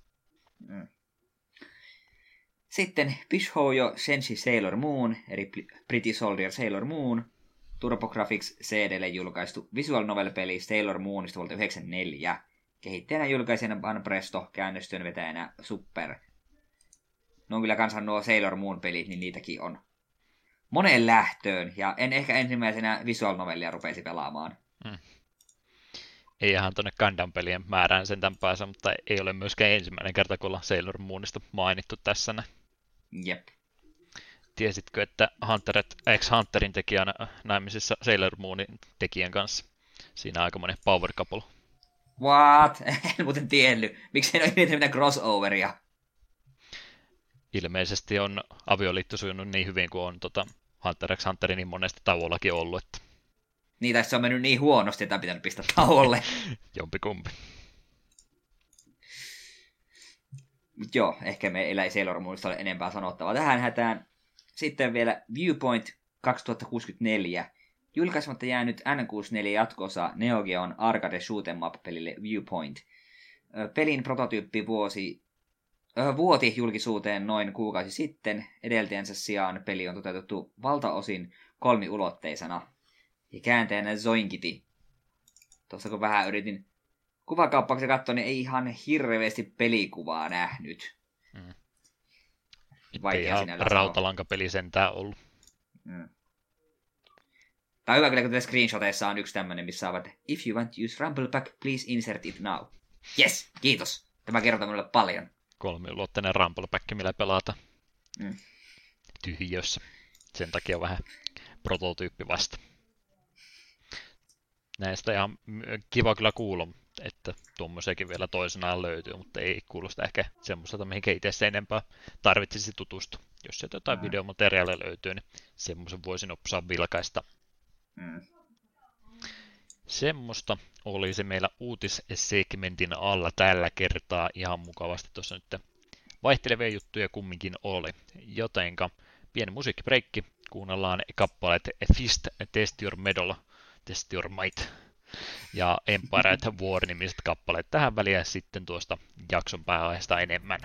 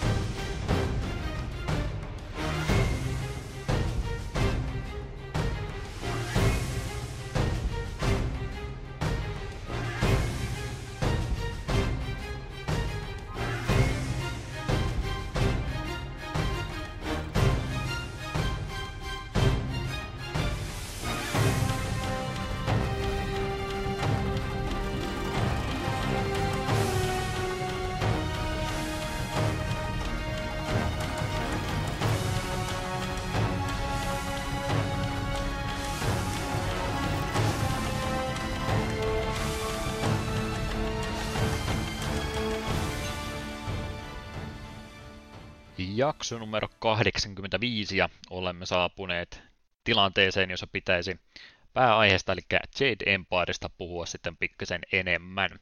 Eetu oli tällä kertaa valinnan suorittanut. Haluatko selitellä tekosiasi? Tämä oli aika suora siitä vaan, että mulla oli sellainen oh, hämärä mielikuva, että hetkinen, tämä on listalla ja ihan kun peli olisi tätä joskus Discordin puolella ma- mainostellut, että hei, pelatkaapa tämä joskus, niin piti ihan Discordin search-toiminnalla etsiä, että joo, joo, varmasti, kyllä, kyllä, kyllä, veli tätä joskus on sanonut, että pelatkaa tää, niin ajattelin, että ehkä nyt olisi korkea aika, kun se minultakin tuolta, se, minulta löytyi se, sekä Originista että Gogin kautta, niin en itse asiassa tiedä tästä pelistä yhtään mitään ennen kuin pelin käynnistin. Ja voin sanoa, että kun kehittäjän logo pamahti ruutuun, niin mielenkiintoinen nousi aika paljon. En ollut varautunut. Tuli sekin yllätyksenä siis. Kyllä, tiesin pelin nimen ja velikin suositteli. Että se, se riitti minulle. Tämä on itsellä kyllä ihan kokonaan jäänyt semmoiseksi listoja ohi selat, selat, selailun jutuiksi, että en ole yhtään se enempää tutustunut peliä aikaisemmin, että jossain huomannut nimen Jade Empire en mitään johtopäätöksiä sen jälkeen tai yhdistyksiä mihinkään muihin asiaan tehnyt sen kanssa, että nime on jossain ohi menen nähnyt, mutta en yhtään mitään sen jälkeen tiennyt. Ja tosiaan BioVare tässä nyt se kehittäjänä oli, niin enpä tosiaan tiennyt, että tämä oli sitä heidän tuotantoonsa sitten. Että Xboxin peli ollut silloin vuonna 2005, ei ollut mulla alkuperäistä Xboxia ollenkaan, siinä oli se konsoli sukupolven vaihoskin aika lähellä tuon julkaisu yhteydessä, että tai siis aika monelta muultakin sitten ohitse mennä. BioVarehan kyllä tuohon aikaan jo oli tunnettu studio, että siinä mielessä olisi ajatellut, että useampi tästä pelistä tietäisi. Mm, mutta vaikuttaa kyllä sille, että ne, ketkä tietää, niin pitää. Muun muassa joku nimeltä mainitsematon NK mainitsi, että BioVaren paras peli. Mm. Niin se oli aika, aika, aika rohkea väite, mutta en minä kyllä väitä, että mies on väärässä. Niin, ainut BioVaren peli siis, mitä olet pelannut. no, no, se, no. Se, sen pohjalta tehdään päätökset. No, otetaan selvää, olisiko tässä nimettömässä ää, arvostelussa mitään ää, paikkansa pitävyyttä. Eli BioVare tosiaan oli Jade Empirein kehittäjänä. Kyseessä on siis vuonna 1995 perustettu studio. Edmontonissa heillä tuo pääkonttori silloin ollut, taitaa edelleenkin olla, muutama sivupistekin heillä tai yksi ainakin semmoinen tänä päivänä olla. Perustajina oli muutama tohtoriksi, lääkäriksi opetellutta henkilöä, oli todennut siinä kohtaa pitkä lääkis takana, niin sitten lähdetäänkin tekemään videopelejä. En tiedä, mistä tämä kikka tuli, että onko aina sitten ollut kumminkin unelmissa se videopelien teko ja halusivat vaan semmoisen vakaa ammatti opiskella sitä ennen. Oli miten oli. Tosiaan Ray Musyka sekä Greg Sechak tässä on aika kaksi hankalaa sukunimeä, mutta toivottavasti ne meni edes kutakuinkin sinne päin. Esikoispelinä heillä oli toi Shattered Steel, tämmöinen mekha-toiminta, vai no, jonkinlainen mekapeli 96 vuodelta kumminkin, en ollut siihen sen enempää tutustunut, mutta sen jälkeen he rupesivat sitten erikoistumaan näihin roolipeleihin, joista varmastikin valtaosa on jo sanomattakin selviä ja tuttuja, mutta jos on jostain kumman syystä mennyt BioVaren tuotanto kokonaan ohitse, niin sieltä About-aikajärjestyksestä niin löytyy Baldur's Gatea, Icewind Dalea, Neverwinter Nightsia, Star Warsin näitä Knights of the Old Republic-pelejä, myöskin Dragon Age ja Mass Effectia. Eiköhän näistä joku nyt ainakin jotain sano. Tämä studio on myöskin työskennellyt muiden studioiden kanssa. Black Isle Studion kanssa on tehty yhteistyötä sekä myöskin Obsidian Entertainmentin kanssa. Ja muut studiot sitten myöskin hyödyntäneet näitä BioVaren eh, tekemiä ja kehittämiä pelimoottoreita. Muun muassa CD Projekt Redin tämä ensimmäinen Witcher-pelikin käytti tuommoista Mielestäni oli Neverwinter Nightsin enginiä sitten, mitä tietysti joutuu aika paljon vääntämään eri muotoa, että se saatiin heidän käyttöönsä sopivaksi, mutta kumminkin on tuota heidän luomansa tekniikkaakin sitten hyödynnetty muiden studioiden toimesta. 2006 oli heille aika tärkeä vuosi.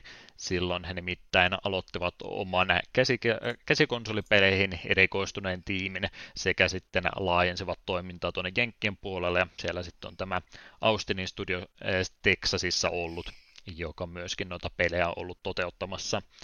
En jaotellut niitä nyt eriksi, että mikä on Austinin lohkon tekemää tavaraa ja mikä on sitten sitä heidän Edmontonin studion tuotoksia ymmärtääkseni Anthemit ja tämmöiset on sitä Texasi, Austin, että tehdäänkö siitä sitten johtopäätöksiä, kumpi tiimi näistä sitten parempia pelejä on toteuttanut.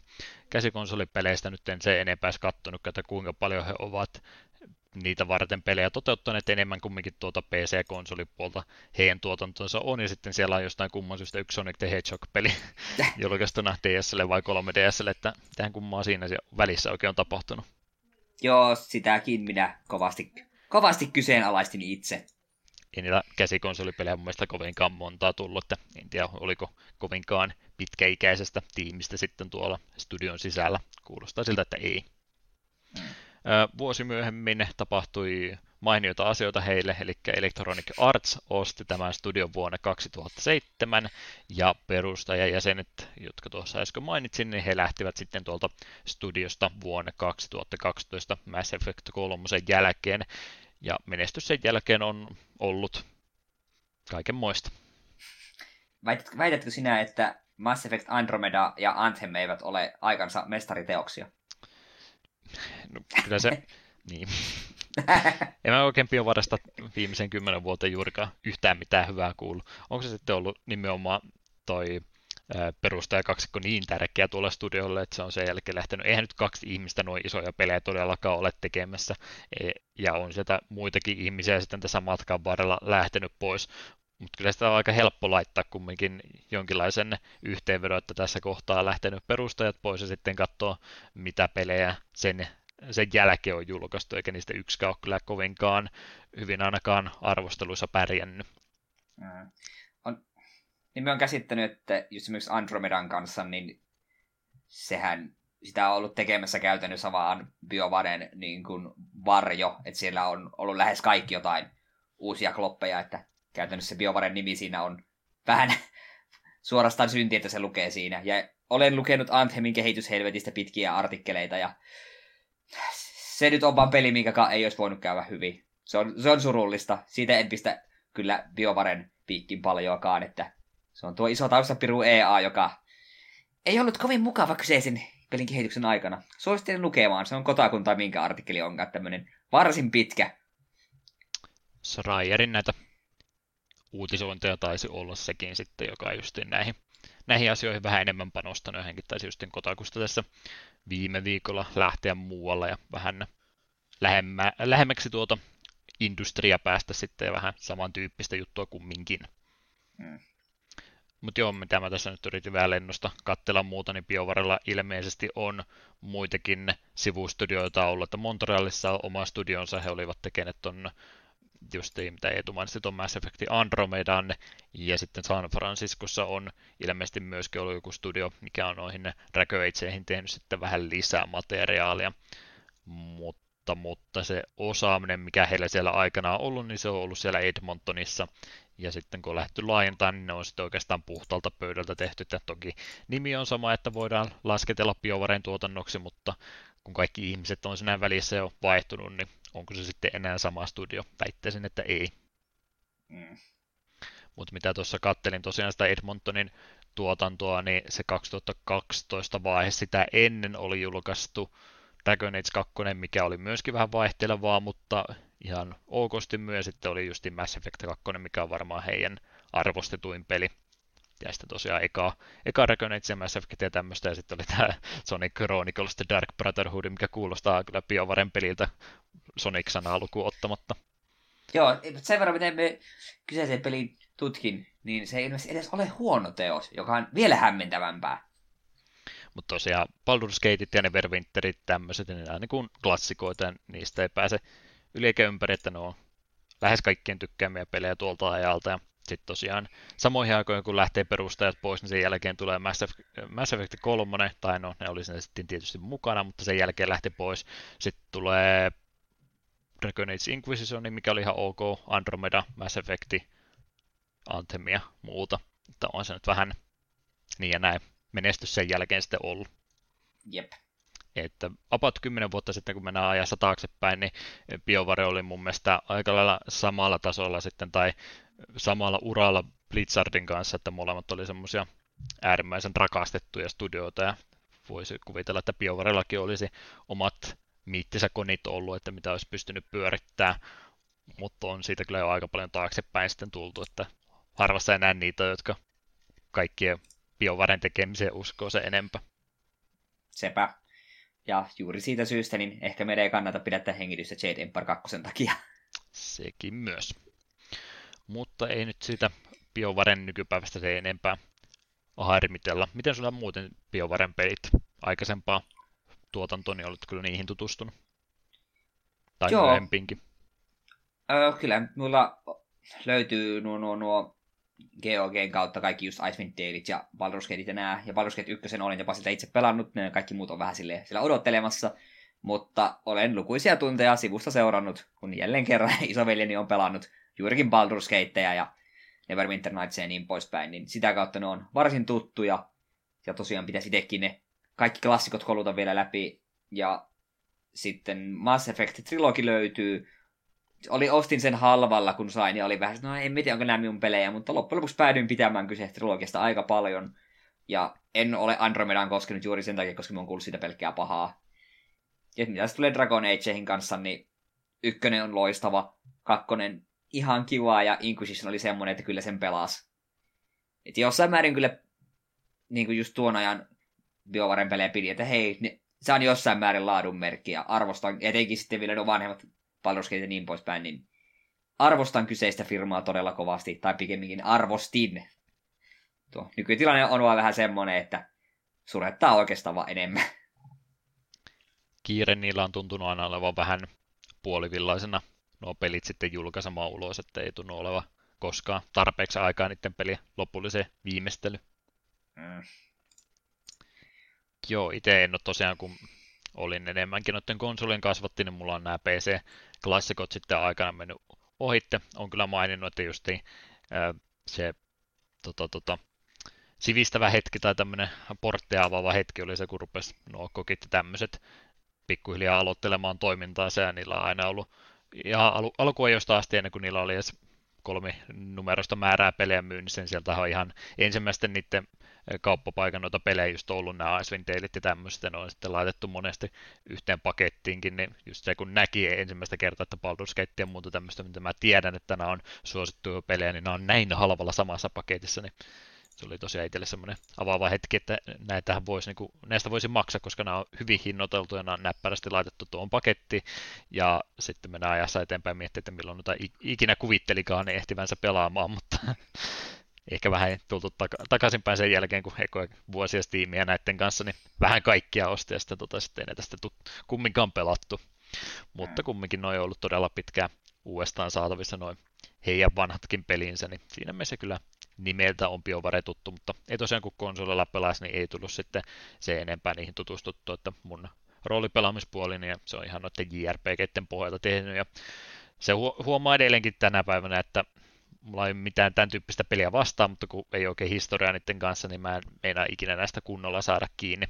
Että välillä on tullut tutustuttu Mass Effect 1, mä pelailin tuossa 2014-2015 aikana suht pitkälle, mutta en sitäkään sitten loppu. Knights of the Old Republicia olen myöskin kokeillut, mutta vähän vieraan, vieraanpan tyyppistä roolipeliä on mulla ollut, niin jossain kohtaa mulla sitä aina käy sillä, että menee pääsekaisin, mitä mun pitää seuraavaksi tehdä, ja pelataan mieluummin jotain tutumpaa, mieluummin jotain JRPGtä, missä voi vain juosta suoraan yhtä käytävää eteenpäin, eikä eksyä matkan varrella.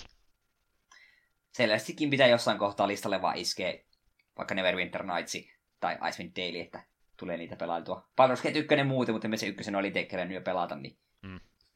Ja kakkosta en, kakkosesta sehän pystyy kuitenkin porttaamaan, nuo, tai porttaamaan tuon ykkösen saven, niin se on sitten vähän nihkeä ruveta sitä kakkosta meidän käsittelemään sille, että me otan minun ykkösen hahmon ja siellä Teppo teette kokonaan uuden. Ja se tarinakin sitten vähän erilaiseksi kokemukseksi. Kyllä, kyllä. Mutta pointtina on se, että me väittäisin, että tämä ei tule olemaan vika kerta kun me BioVaren peleistä puhutaan. Aika vaikeaa olla jättämättä mitään muuta noista kokeilematta, että eiköhän se jossain vaiheessa tule tapahtumaan. Jep. Julkaisijana tosiaan tämä alun perin julkaistu Xboxille, silloin oli jo julkaisena Microsofti, ja sitten 2K oli tuossa myöhemmässä PC-versiossa julkaisijana.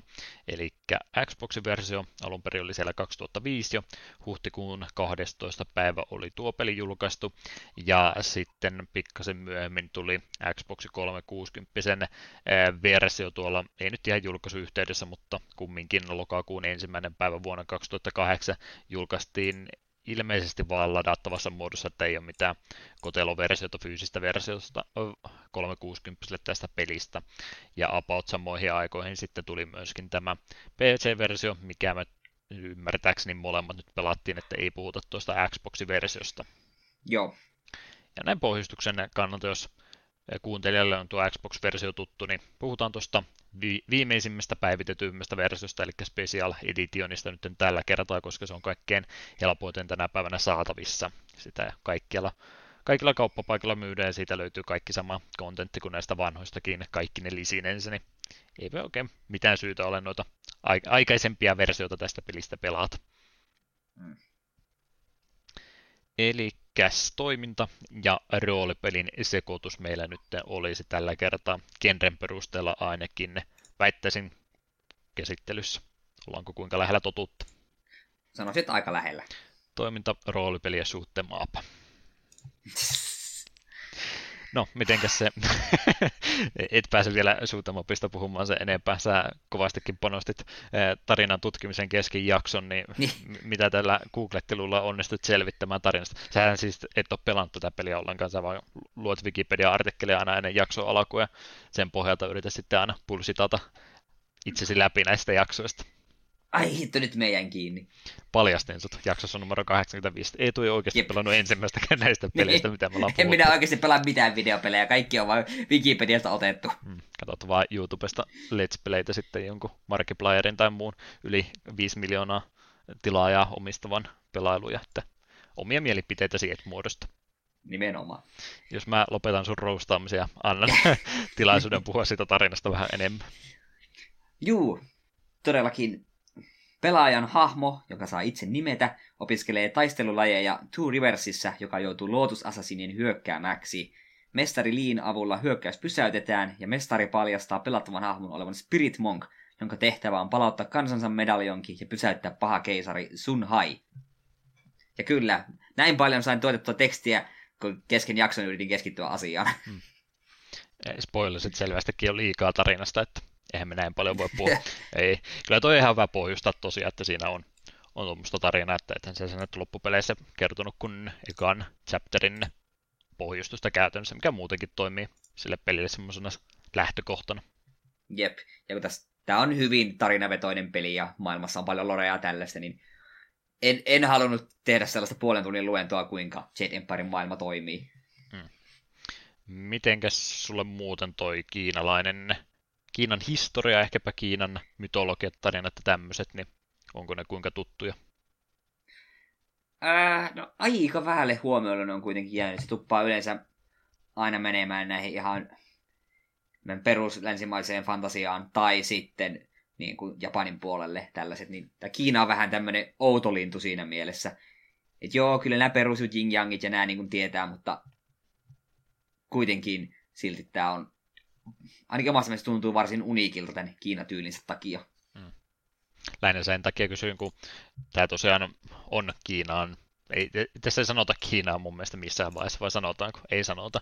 Ei. Mutta sel, selvästikin Kiina on tässä nyt se lähtökohtana, että se ympärille sitten rakennettu ja tehty tämmöinen vaihtoehtoinen historia sitten tuommoisesta Kiinan alueella sijaitsevasta mahdollisesti sijaitsevasta alueesta, että periaatteessa jo vähän historiallinen peli, että kutakuinkin aikansa sijoittuu, mutta siihen on sitten tähän maailmaan isketty kiinni kaikkia samanlaisia tota, fantasiatarinoita ja kansantaruja, mitä siellä Kiinassa sitten on kerrottu. Että ei ole historiallinen peli, mutta käytännössä voisi olla semmoinen kumminkin, siihen vaan isketään sitten yliluonnolliset asiat tämmöistä päälle, niin saadaan se, saadaan se fantasiapuoli siitä pois. Sen takia lähinnä kysyin just, että jos olisit tuntenut noita kiinalaisia taruja ja muuta, että onko mahdollisesti tämmöinen eh, Spirit Monk ja muut tämmöiset demonit ja jumalat ja muut, mitä tässä käydään läpi, että onko, onko tämä sitten johonkin oikeaan kansantaruun sijoittuva vai onko sitten ihan tätä peliä varten. Ymmärtääkseni taitaa olla peliä varten vaan. Näin ainakin olettaisin, mutta en, en osaa varmasti sanoa. Mm.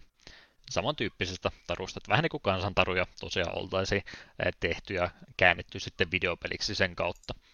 Mutta muuten semmoisessa kiinalaisessa maisemissa tässä sitten liikutaan ja justin tämä kung fu puoli tässä nyt sitten tuo esille, että ollaan vähän historiallisemmissa maisemissa, niin ei ole sitten vielä tuliaseita juurikaan. Y- yksi tuliase taitaa pelissä olla, mutta muuten niin ollaan sitten vielä vähän alkeellisemmissa olosuhteissa ennen mitään varsinaista teollista aikakautta, että lähinnä sodankäynti ja muu sitten on toteutettu ihan lähitaisteluase ja tällainen, mutta sen takia on sellainen vaihtoehtoinen historiikki kumminkin, että kyllä sieltä sitten vähän muutakin löytyy, että ihan pelkästään nyrke ei kaikkea tässäkään ratkaista.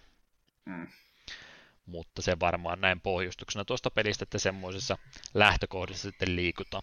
Muutenhan tuo taitaa olla semmoinen suht perinteinen, en tiedä oletko ikinä lukenut, mä, mä luin tämän ihan vain sen takia, että mä voin päteä, että oletko lukenut tämän klassisen kirjan tästä uh, Heroes Journeystä, että mitenkä, mitenkä noin tarinat on yleensä rakennettu. No sä oot varmaan ton MTGn Terosi-blogin tarinan lukenut, niin sä taidat tietää, mikä kumminkin Heroes Journey-konsepti kumminkin on, että aika semmo, semmoisen ympäri, ympärille on tarina rakennettu, että on on sankaria, sitten tosiaan joudutaan syystä tai toisesta lähtemään kotikylästä pois ja todennäköisesti kylä palaa jossain vaiheessa ja kaikkea muita sitten tämmöisiä pieniä kommelluksia ja tiettyjä kliseitä ja troppeja matkan varrella löytyy ennen kuin sitten lopullisesti vihdoin viime pahuus päihitetään lopussa, että eikö se aika semmoinen tarina ole Jade pari kumminkin.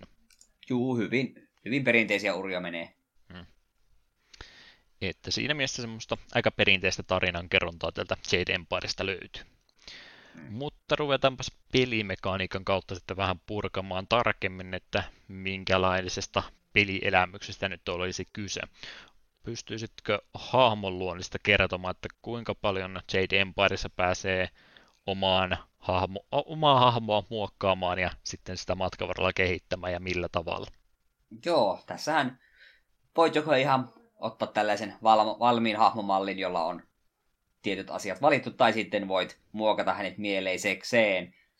Ja tärkeimmän siinä oikeastaan niin on, sulla on kolme stattia, vähän, vähän yksinkertaisena verrattuna vaikka Fallout 1, missä asioita on hiukan enemmän. Niin sulla on stattipiset body, mind ja focus. Ja body on käytännössä fyysinen puoli, mind on, mind on käytännössä niin kuin tää, tää maaginen puoli ja focus on sitten tällainen aseisiin keskittyvä.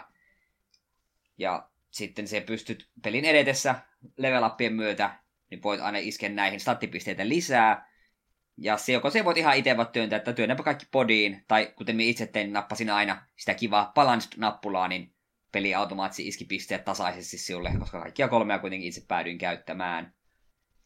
Eli kun ollaan tuossa pelialussa siinä hahmo vale tai luontikohdassa, niin ei pääse sillä itse rakentelemaan kasvun piirteistä ja muusta omaa hahmoa, eli siellä on semmoista valmiit hahmomodellit sulla. On niitä kahdeksan nyt sitten tässä Special Editionista, millä lähdetään liikenteeseen. Joo, tai sellaista joo. Hmm. Itse päädyin siihen kaljuun jätkään, koska se näytti munkilta ja se vaikutti oikealta vaihtoehdolta. Hmm. Että kahdeksan eri hahmoa luontitilassa käytännössä on, mutta ne on kaikki kumminkin sama hahmo. Että ne ottaa sen saman raali, rooli joka ikinen niistä hahmoista siinä tarinassa, että niillä jokaisella ei ole omaa taustatarinansa ja muuta, että sama rooli hoitaa joka ikinen noista hahmoista. Jep. Ja kuten Eetu sanoi, että se, mitä niillä on siihen valmiiksi laitettu, niin ne on vaan ehdotukset. Halutessa voit sitten ihan niitä uudestaankin tasapainottaa noiden stattibonusten kautta ja tällainen, että voi siinä mielessä mieluisekseen tehdä, mutta en väitä, että tämä olisi mitenkään äärimmäisen syvällinen itse tässä hahmon luontikohdassa eikä sitten muutenkaan matkan varrella, niin ei tässä nyt ihan mahdottomasti mun mielestä ole nimenomaan tuohon omaan hahmon kehittämiseen panostettu. Joo, ei. Että se vaikutti aluksi että oho, tässä voi tehdä päätöksiä, kun pitää valita sulle sekä hyökkäystyyli että support-tyyli, mutta loppujen lopuksi sillä ei taida suurtakaan meille väliä olla, että mihin siinä alussa niihin, mihin päätyy. Mm. Se määrä, mitä noita stattipisteitä ihan pelkästään peli alkuruudussa saat, niin pari levelin jälkeen sä oot pystynyt jo sitten counteroimaan se vaikutukset, jos jostain kumman syystä koit tekeväsi väärin, että laitat pelkkään helttiin pisteitä ja harmittaa, että nyt, nyt tein pahan virheen, pitääkö mä aloittaa alusta, niin ei tuossa mitään semmoista virhettä voi tehdä, että samoin pointseja saa ja kun tosiaan kolme paikkaa niitä pystyy vaan laittamaan, niin ei se nyt mitään isompaa virhettä voi hahmo luonnissa tehdä siinä mielessä helposti pääsee starttiin, mutta ehkä semmoinen, joka on vähän syvällisempiin peleihin tottunut, niin kaipaisi pikkasen enemmän sitten tässä sitä muokkausmahdollisuutta. Jep. Vähän niin kuin sitten lisänä on tällaisia gemejä pystyy ostamaan ja niitä pystyy aina tietyn määrän kerrallaan ekuippaamaan, niin niillä saa sekä buffeja tiettyihin statseihin ja ne antaa sitten myös noihin kolmeen niin kuin keskustelustattiin lisää. Mitkä oli Charmi, Intimidate ja mikä se kolmas oli? Intuition. Instinct. Eiku Intuition niin olikin.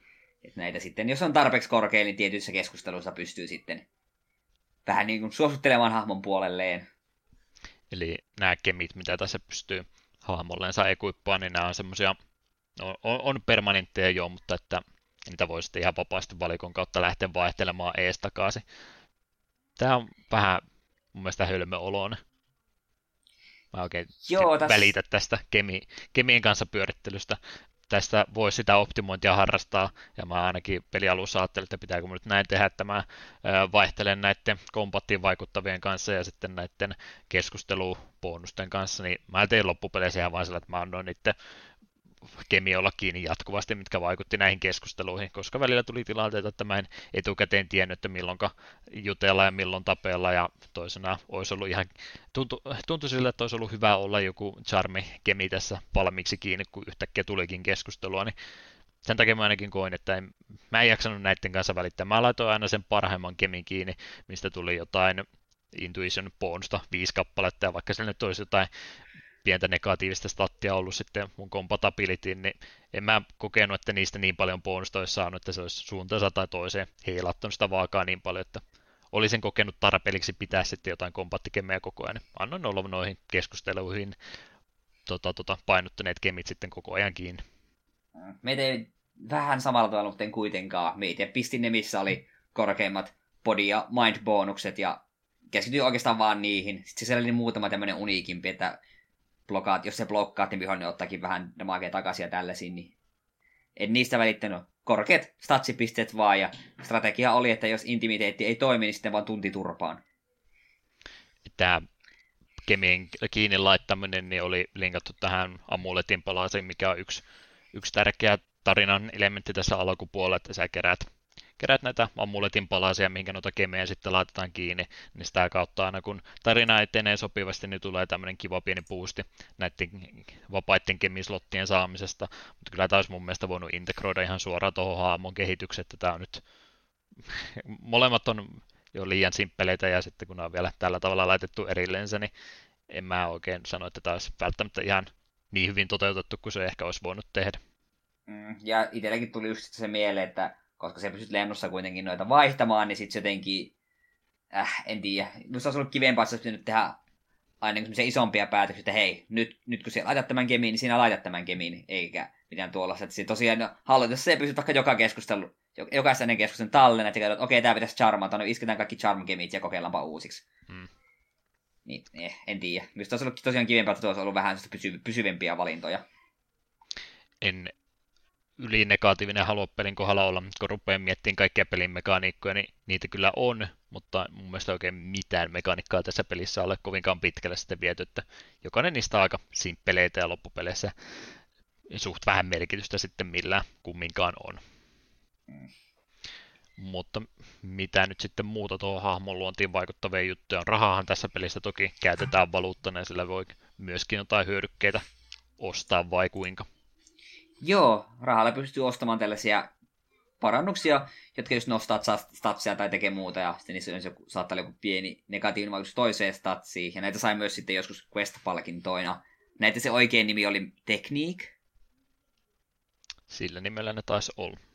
Joo, se oli vähän hämmentävää, kun me niin olettaisin, että tekniikat olisi jotain taistelussa käytettyjä juttuja, ja sitten ne olikin tällaisia staattisia, että nyt sinulla on tämä puffi päällä, niin sinulla on se päällä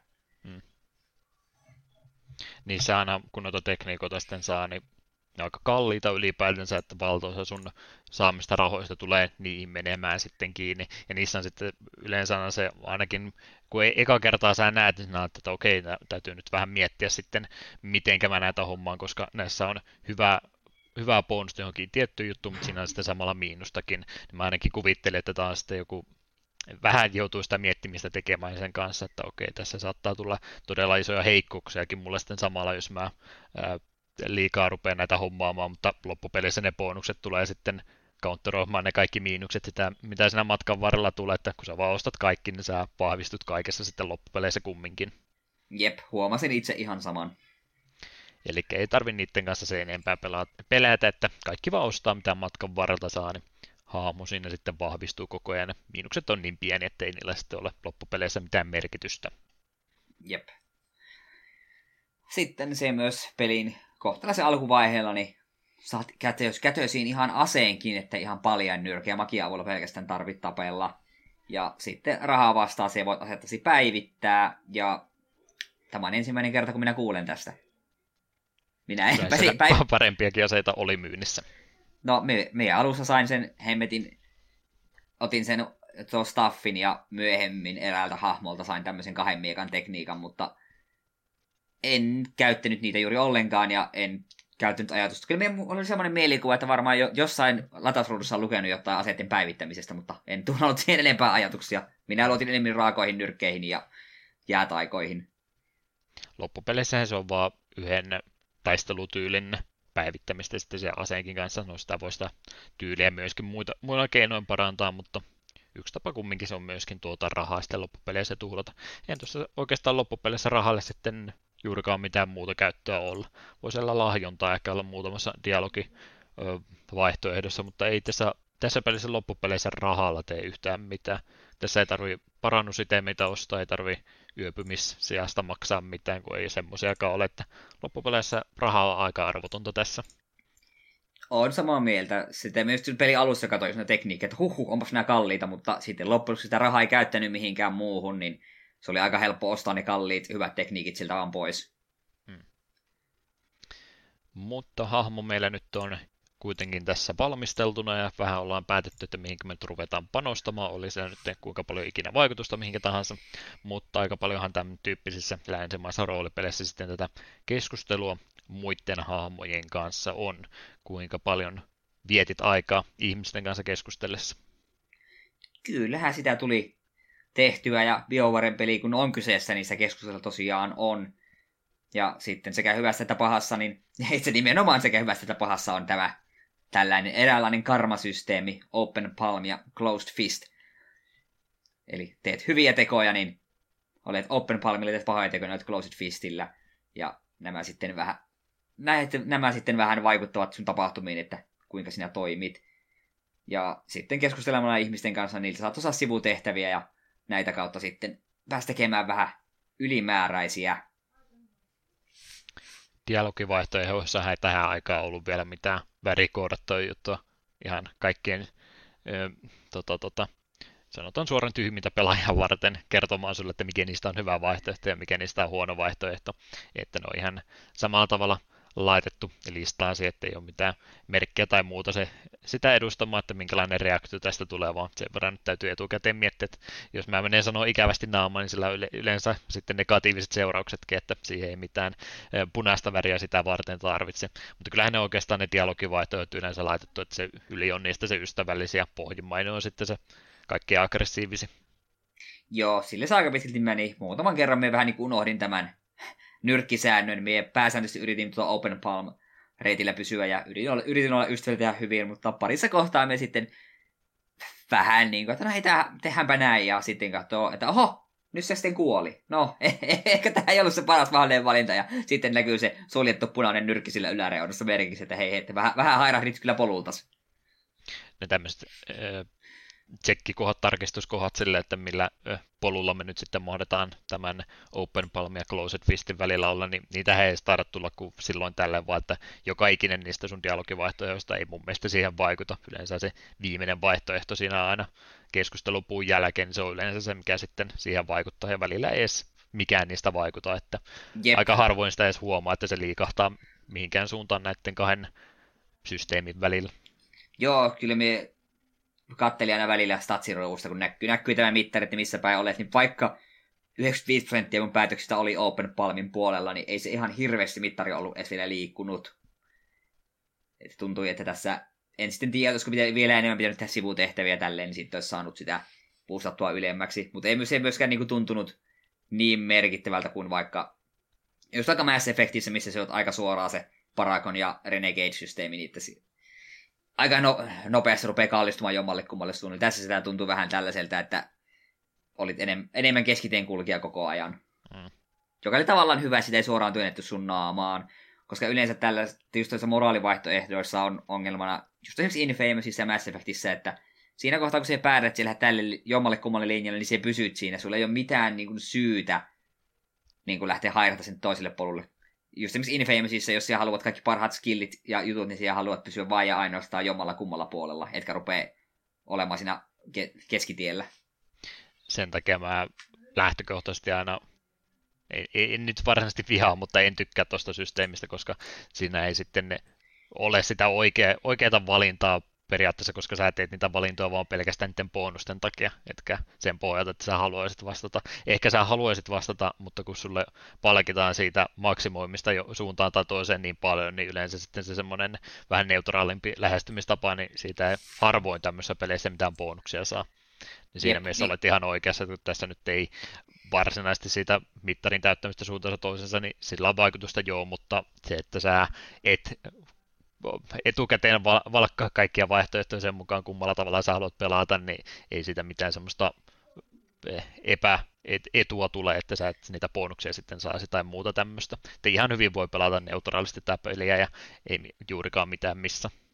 Jep, ja se on siinä mielessä just kiva, että mulle itselle tuli tästä mieleen, että vaikka minä niin lähtökohtaisesti ajattelin pelata tuolla Open Palmilla, ihan vasta se tuntui mun hahmolle luontevammalta, mutta sitten välillä kun tuli näitä valintoja, missä tein sen, minkä halusin, ja oho, se olikin tuo Close Fist polkua, niin se ei haitannut minua, kun se oli no okei, tämä hahmo tuntuu nyt oikeasti enemmän minun hahmolta, eikä siltä, että käsikirjoittaja on kirjoittanut tämän suoraan hyväksi tai pahaksi, niin kuin just esimerkiksi just Infamousissa.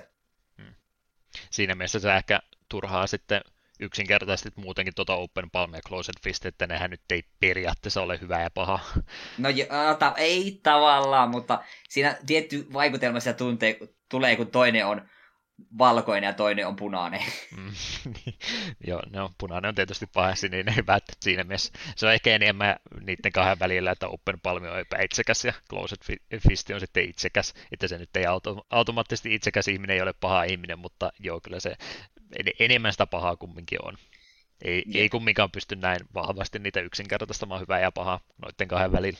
Niin, se on totta, ja se on tavallaan hyvä. Se on, monet ihmiset on puhunut just tuosta, että tämä moraalivalintasysteemi on, se on turha mustavalkoinen. Hmm. Niin tässä, tässä se on mun mielestä ihan hyvä, että tämä, se ei ole näin yksilitteistä. Että haluatko pelata sisär Magdalenaa vai haluatko pelata psykopaattia. Ne on sun kaksi vaihtoehtoa. Jep, keskitietä ei ole. Tai se ainakaan kannata pelata. Kyllä, kyllä, jotain mulla oli siitä muutakin mielessä, mutta ehkä se sitten tuossa matkan varrella tulee mieleen. Tosiaan keskusteluiden kautta tietysti pelin päätarina etenee kovastikin eteenpäin. Siitä nyt jo vähän suuntaan annettiin, että se on aika perinteinen sankarin matka. Pohjalta tehty tämmöinen suht perinteinen seikkailu sitten tässä näin, mutta mitäs toi sivupuoli sitten, jaksoitko kuinka paljon niitä muita ongelmia kuunnella peruskyläläisiltä ja muuta, että jaksotko niihin keskittyä ollenkaan vai olitko sitten oikeastaan tuon pääkampanjan kanssa sitten enemmän? Öö, no, enemmän keskityn pääkampanjaan, mutta onneksi kun minimapilla näppärästi näkyy jokainen tyyppi, kenellä sidequesti annettavana, niin kaikille kävin juttelemassa ja kaikki sidequestit otin kyllä vastaan, en vaan kaikkia välttämättä jaksanut tehdä. Sitten oli tiettyjä alueita, kolmas chapterissa se Necropolis, se hautausmaa-alue, niin siellä oli useampi questi, niin sieltä me kaikki kyllä tahkosin ihan vaan, että että no, tässä nyt ollaan, niin hoidetaan kaikki hommat täällä. Siinä mielessä toi tämmöinen tota, historiallisempi asetelma ainakin mulle oli helpommin lähestyttävää kuin joku Mass Effectin ne superavaruuskaupungit ja tämmöiset, mitä siinäkin oli e- ekan peli aikana jo varmaan meni sitten vielä entistä isommaksi myöhemmissä osissa, mutta tämä oli mun mielestä paljon helpompi ainakin minun kaltaiselle pelaajalle, kun oli sitten ää, tämmöisen muinaiskiinan tyyppisissä alueissa, niin oli sitten nämä alueetkin yleensä suht pieniä, niin se sitä asukasmäärää ollut, niin mun mielestä oli ainakin itselle paljon helpompi sitten, että ei mennyt heti pääpyörällä, että mitä mun nyt oikeasti pitää tehdä, vaan tulee joku kylä vasta ja siellä on ehkä parisenkymmentä asukasta, no siis on ne varmaan oikeasti isompia, mutta että hahmoja, joiden kanssa pääsee juttelemaan, niin ei montaa kymmentä enempää kuin mikä on kerralla ollut, niin mä ainakin siinä mielessä tykkäsin ja tämmöisellä, joka ei tämän tyylisiä pelejä mahdottomasti pelannut, niin tuntui vähän ystävällisemmältä, että ei tarvinnut yhtäkkiä saada eri ihmisen nimiä opetella ulkoa sitä, että mitä kaikkea nyt jokainen niistä halusi, että oli vähän tämmöiseen tiiviimpään pakettiin laitettu ja rajoitetumpi sitten näin skaalaltansa, niin ainakin itse pysyin sitten paljon helpommin pelin sivujuonissakin mukana ja halusin tehdä noita sivutehtäviä, että sen takia tuossa Eetu ihmettelin, että miksi mä pisemmälle ehtinyt, niin mä halusin kaikki ongelmat ratkaista. Olin hyvän tekijä ja halusin kaikki tehdä. Mm. Oliko sä noin muuten, muuten tosiaan enemmän sitä keskitietä vai miten sulla muuten yleensä noiden kanssa oli? Sanoit, että et kaikkea ruvennut tekemään, mutta noin muuten dialogivalinnot ja muiden kanssa, niin olitko enemmän sitä hyvän tekijää vai jotain muuta? Kyllä me aika, tai enemmän kallistuin kyllä tosiaan sille hyvän tekijäpuolelle. Muutama kerta oli että haista paska ja sitten nyrkkiä naamaa, että se oli joskus ihan toimiva ratkaisu. Hmm. Mutta juuri kun niin kuin aiemmin sanoin, niin tein sen, mikä tuntui minun hahmolle luontevammalta. Joo, mä itse kyllä yritin yleensä semmoinen aika hyvän tekijä olla, mutta en semmoinen hyvän tekijä kuin mikä tämä aina pystyy tota, hyväksi käyttämään, että jos siellä on jotain tota, tota perheenjäsentä pulassa tai tämmöistä, niin ne ihan mielellään tee, jos rahapalkintoja muuta tarvitsisi, niin mä aina kieltäydyin sitten niistä, mutta kyllä sellaista, jos välillä tuli jotain ikävämpää hahmoja tai kauaa tai tämmöistä, niin kyllä sille yleensä sitten mieluummin sitä keskisormen vaan suoraan näyttiä, mm. ei muuta kuin nyrkkiä vaan sitten sinne leukaan kiinni, että ei nyt pelkästään niitä hyviä valintoja tehnyt, mutta yleensä yritti olla semmoinen, että kaikki mahdollinen käydä läpi. Ja siinä mielessä sain mun mielestä ihan, vaikka en peliä loppuun asti pelannutkaan, niin aika hyvän fiiliksen tuosta pelin ensimmäistä puoliskosta kumminkin, kun noin tarkkaan sitten kolus tuota peliä läpi. Mm. Siitä just niin puhuttiin tuosta rahasta ja muustakin, että niilläkään loppupeleissä mitään käyttöä ollut, niin en kokenut tällä mun hyvän tekijä pelitavalla niin mitään huonoa vaikutusta tuolla pelille, että okei, mä ehkä pikkasen myöhemmin niitä tekniikoita sain ostettua, mutta sitten kun oli kaikki kumminkin tehnyt ja vaikka olin kaikki rahapalkinnot kieltäytynyt ottamasta vastaan, mitä tarjottiin, niin kyllä yleensä silti oli varaa aina kaikki ostaa, mitä matkan varrella tulikin. Että en tiedä sitten mikä tuon Closed Fistin bonusille olisi ollut, jos sitä rahaa olisi ollut vielä enemmän, että olisinko mä edes pystynyt käyttämään. Ehkä siellä pelin loppupuolessa siitä olisi sitten hyötyä ollut, mutta en mä nyt kokenut, että tämä mun rahasta kieltäytyminen olisi mulle mitään ongelmia sitten aiheuttanut kumminkaan. Mm. Jes, keskustelua tosiaan tässä kovastikin on ja ääninäytelty hän sitten on kaikki keskustelut. Me puhutaan äänistä ja muista nopsaan tuolla myöhemminkin, vaikka me niissä niin huonoja ollaan, mutta kun se tästä dialogista vielä puhuttiin, niin mitenkä tuo ääninäyttelyn puoli pelissä toimi. Päähahmo ei muuten, hänelle ei ole ääntä annettu ollenkaan, mutta kaikki, kaikki muut keskustelut tuossa pelissä on ääninäytelty. No, ääninäyttely oli minun mielestä ihan, ihan jees. Ei, niin kuin, ei mulle hirveästi pistänyt mikään ääninäyttelijä niin kuin pahasti korvaan. Suuri osa kuulosti, kuulosti vetävän roolinsa vähintäänkin riittävän hyvin. Että ei ollut vaan biovareen tota, perheitä tuotu sinne niin, toimistolla käymään, että he ei ollut ääninäyttelemistä. Tämä oli selvästikin ihan ammattilaista äänityöskentelylaatua tuossa, no, että muutama ehkä siellä sivuhahmo saattaa olla, mitkä kuulostaa enemmän vaan joltain karikatyyriltä kuin oikealta ihmiseltä, mutta 98 prosenttia pelin äänistä, niin on, on selvästikin ihan ammattilaisesti hoidettu ja siinä mielessä myöskin hyvin toteutettu. Mm. Kyllä, kyllä. Tota, eihän Kung Fu-mestari pelkästään sanoilla pysty kaikkia ongelmia ratkaisemaan, vaan täytyy sitä toimintaakin tässä olla, ja sen takia tästä nyt sitten sitä lähitaistelua löytyy, sen kautta nämä eh, konfliktit sitten ratkaista, jos ei sanoilla niitä pystytä. Niin mitenkäs pelin taistelumekaniikka, mitenkä lähtisit sitä palaa palalta purkamaan kuuntelijalle? Joo, no tärkeänä sulla ekana on, että sulla on UIssa kolme mittaria. Sulla on heltti, sulla on chi ja sulla on focus. Heltti on yksinkertaisesti sun HP. Chi on kuinka paljon voit käyttää tällaisia chi-strikeja ja sitten tiettyjä erikoishyökkäyksiä, transformationeja ja focus on taas sitten käytännössä stamina, joka kuluu asetta käyttäessä. Ja siinä oli sitten se focus-moodikin, joka joko slow motionin laittaa tai tarvittaessa sillä pääsee nopeamminkin liikkumaan. Niin joo, sekin totta. Aika vähillä käytössä jäi. Vähän niin kuin unohdin sen suurimmassa ajasta. Toisena joo, mutta ei, ei ole välttämättömyys. Laita paremmuusjärjestykseen. Parhaimmasta huonompa, no kolme. No, minusta on järjestys jo Health G Focus. Mä, mä laitan nimenomaan toisinpäin. Mun mielestä Focus oli noista tärkeä. Okay. Siinä oli siinä keskellä helttiä. Heltti on loppupeleissä joo, mutta sitä on yleensä liikaa kumminkin. Kunhan sitä vaan justiin, justiin tarpeeksi, niin se on hyvä, että sitä ei nyt mun mielestä tarvitse enempää panostaa. G on ekalla pelikerralla ihan näppärä, että pystyy Gille sitten itsensä parantamaan kovastikin ja vähän enemmän pelivaraa sen kautta. Mutta kyllä mun mielestä fokus mun mielestä ainakin peli alkupuolella, se kaikkein tärkeyttä nimenomaan tuon asetyylin kautta, niin pystyy huomattavasti enemmän vahinkoa tekemään sillä sitten sitä ää, kantamaan rangiakin sitten sen verran enemmän, että mun mielestä fokus tuossa tuntuisi semmoiselta, että sitä on muutenkin kaikkein hankalin saada takaisin, niin sen takia mä tykkään sitä fokusta sitten enemmän puulata enempi. No, Tulee meitä... ikävä tilanne, niin niissä tilanteissa yleensä sitten se asetyyli oli se kaikkein tehokkain. Hmm. Se ehkä se itsellä vaikutti se, että no, sulla pitää olla health elossa, ja kun G se muuttui sekä HP että damageksi, niin siinä takia se G oli mulla kakkosena. Ja mien tosiaan juurikaan asetyyliä käyttänyt, vaan silloin kun oli semmoinen rähin, että nyt tarvii vähän käyttää pidempään, niin minä otin jonkun transformationin. Yleensä Toad Demon Transformation mulla oli pitkään Quick Barissa, niin sen pisti päälle ja räimi vähän aikaa, niin yleensä tilanne rauhoittui. Hmm. niistä taistelutyyleistä kohta puhua enemmän, mutta mitenkä se kontrollointipuoli sitten? Joo, tässä ainakin itse ihan näppiksellä pelasin. Ihan vaan vastilla ohjataan ja kamera on hiiressä. Tapilla voit targetoida ja sulla on niin aina kerrallaan se yksi vihollinen kohteena. Sitten se oli hetkinen, mistä jostain napista pystyi laittamaan sitten targetingin kokonaan pois, ja pystyit vapaasti liikkumaan, et ollut tukittuna keneenkään. G tai T taisi olla vakiopintinä sillä, mutta näitä voi tietysti mielensä mukaan siirrellä sitten, kun ruvetaan Jep. ihan näppiksellä pelaamaan. Jep, muutaman kerran sitä käytin, kun halusin priorisoida jotain kohdetta, mikä, mihin Tabi ei jostain syystä suostunut hyppäämään, niin otin targetoinnin pois ja juoksin lähemmäs sitä kohdetta, ketä halusin oikeasti läimiä. Joo, mä tuossa mietin, että missä järjestyksessä nämä kaikkein järkeviä on käydä läpi, mutta tosiaan aika perinteinen tapa. Muun muassa valtaosa MMOista edelleenkin tänä päivänä niin toteuttaa tämän targettamisen tällä tavalla. Ja käytännössä voi siis sitten näihin Souls-peleihin tämmöisenkin laittaa, että näin se yleensä tämmöisessä yksi vasta yksi tilanteessa tämmöiset toiminnalliset pelit sitten toimii, että yksi on siinä kohteena ja se on semmoisena kiintopisteenä sen ruudulla ja sen ympärillä sitten se sun omakin hahmo sirklaa ympäri.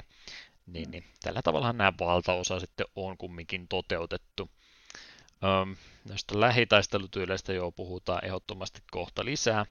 Tähän tuossa nyt sitten muuta järjestäen oikein fiksusti lähteekään sanomaan. Tota, kai se on vaan pakko niistä lähi- taistelutyyleistä ja muusta puhua nyt, niin päästään ehkä sen kautta helpommin näitä asioita selittämään. Eli näitä taistelutyylejä on kovastikin, varsinkin tässä Special Editionissa, niitä on huomattavasti enemmän vielä kuin tuossa alkuperäisessä pelissä, mutta, mutta niitähän pystyy siis ihan lennosta vaihtelemaan noita taistelutyylejä. Sä aloitat sillä yhdellä, mikä sulla on se eh, starterityyli, millä lähdetään liikenteeseen ja matkan varrella sitten hahmon kehity- ja hahmo kehittyy ei pelkästään sillä, että stattien kautta vahventuu, vaan sitten myös muita taistelutyylejä. Eh, opitaan ihmisiltä siinä matkan varrella ja mä tykkään tästä, että tähän sopii mun mielestä ihan näppärästi tämmöisen kung fu henkiseen eh, tarinalliseen peliin, että se nimenomaan hahmo vahvistuu sillä, että opitaan muilta ihmisiltä tämmöisiä fyysisiä taitoja.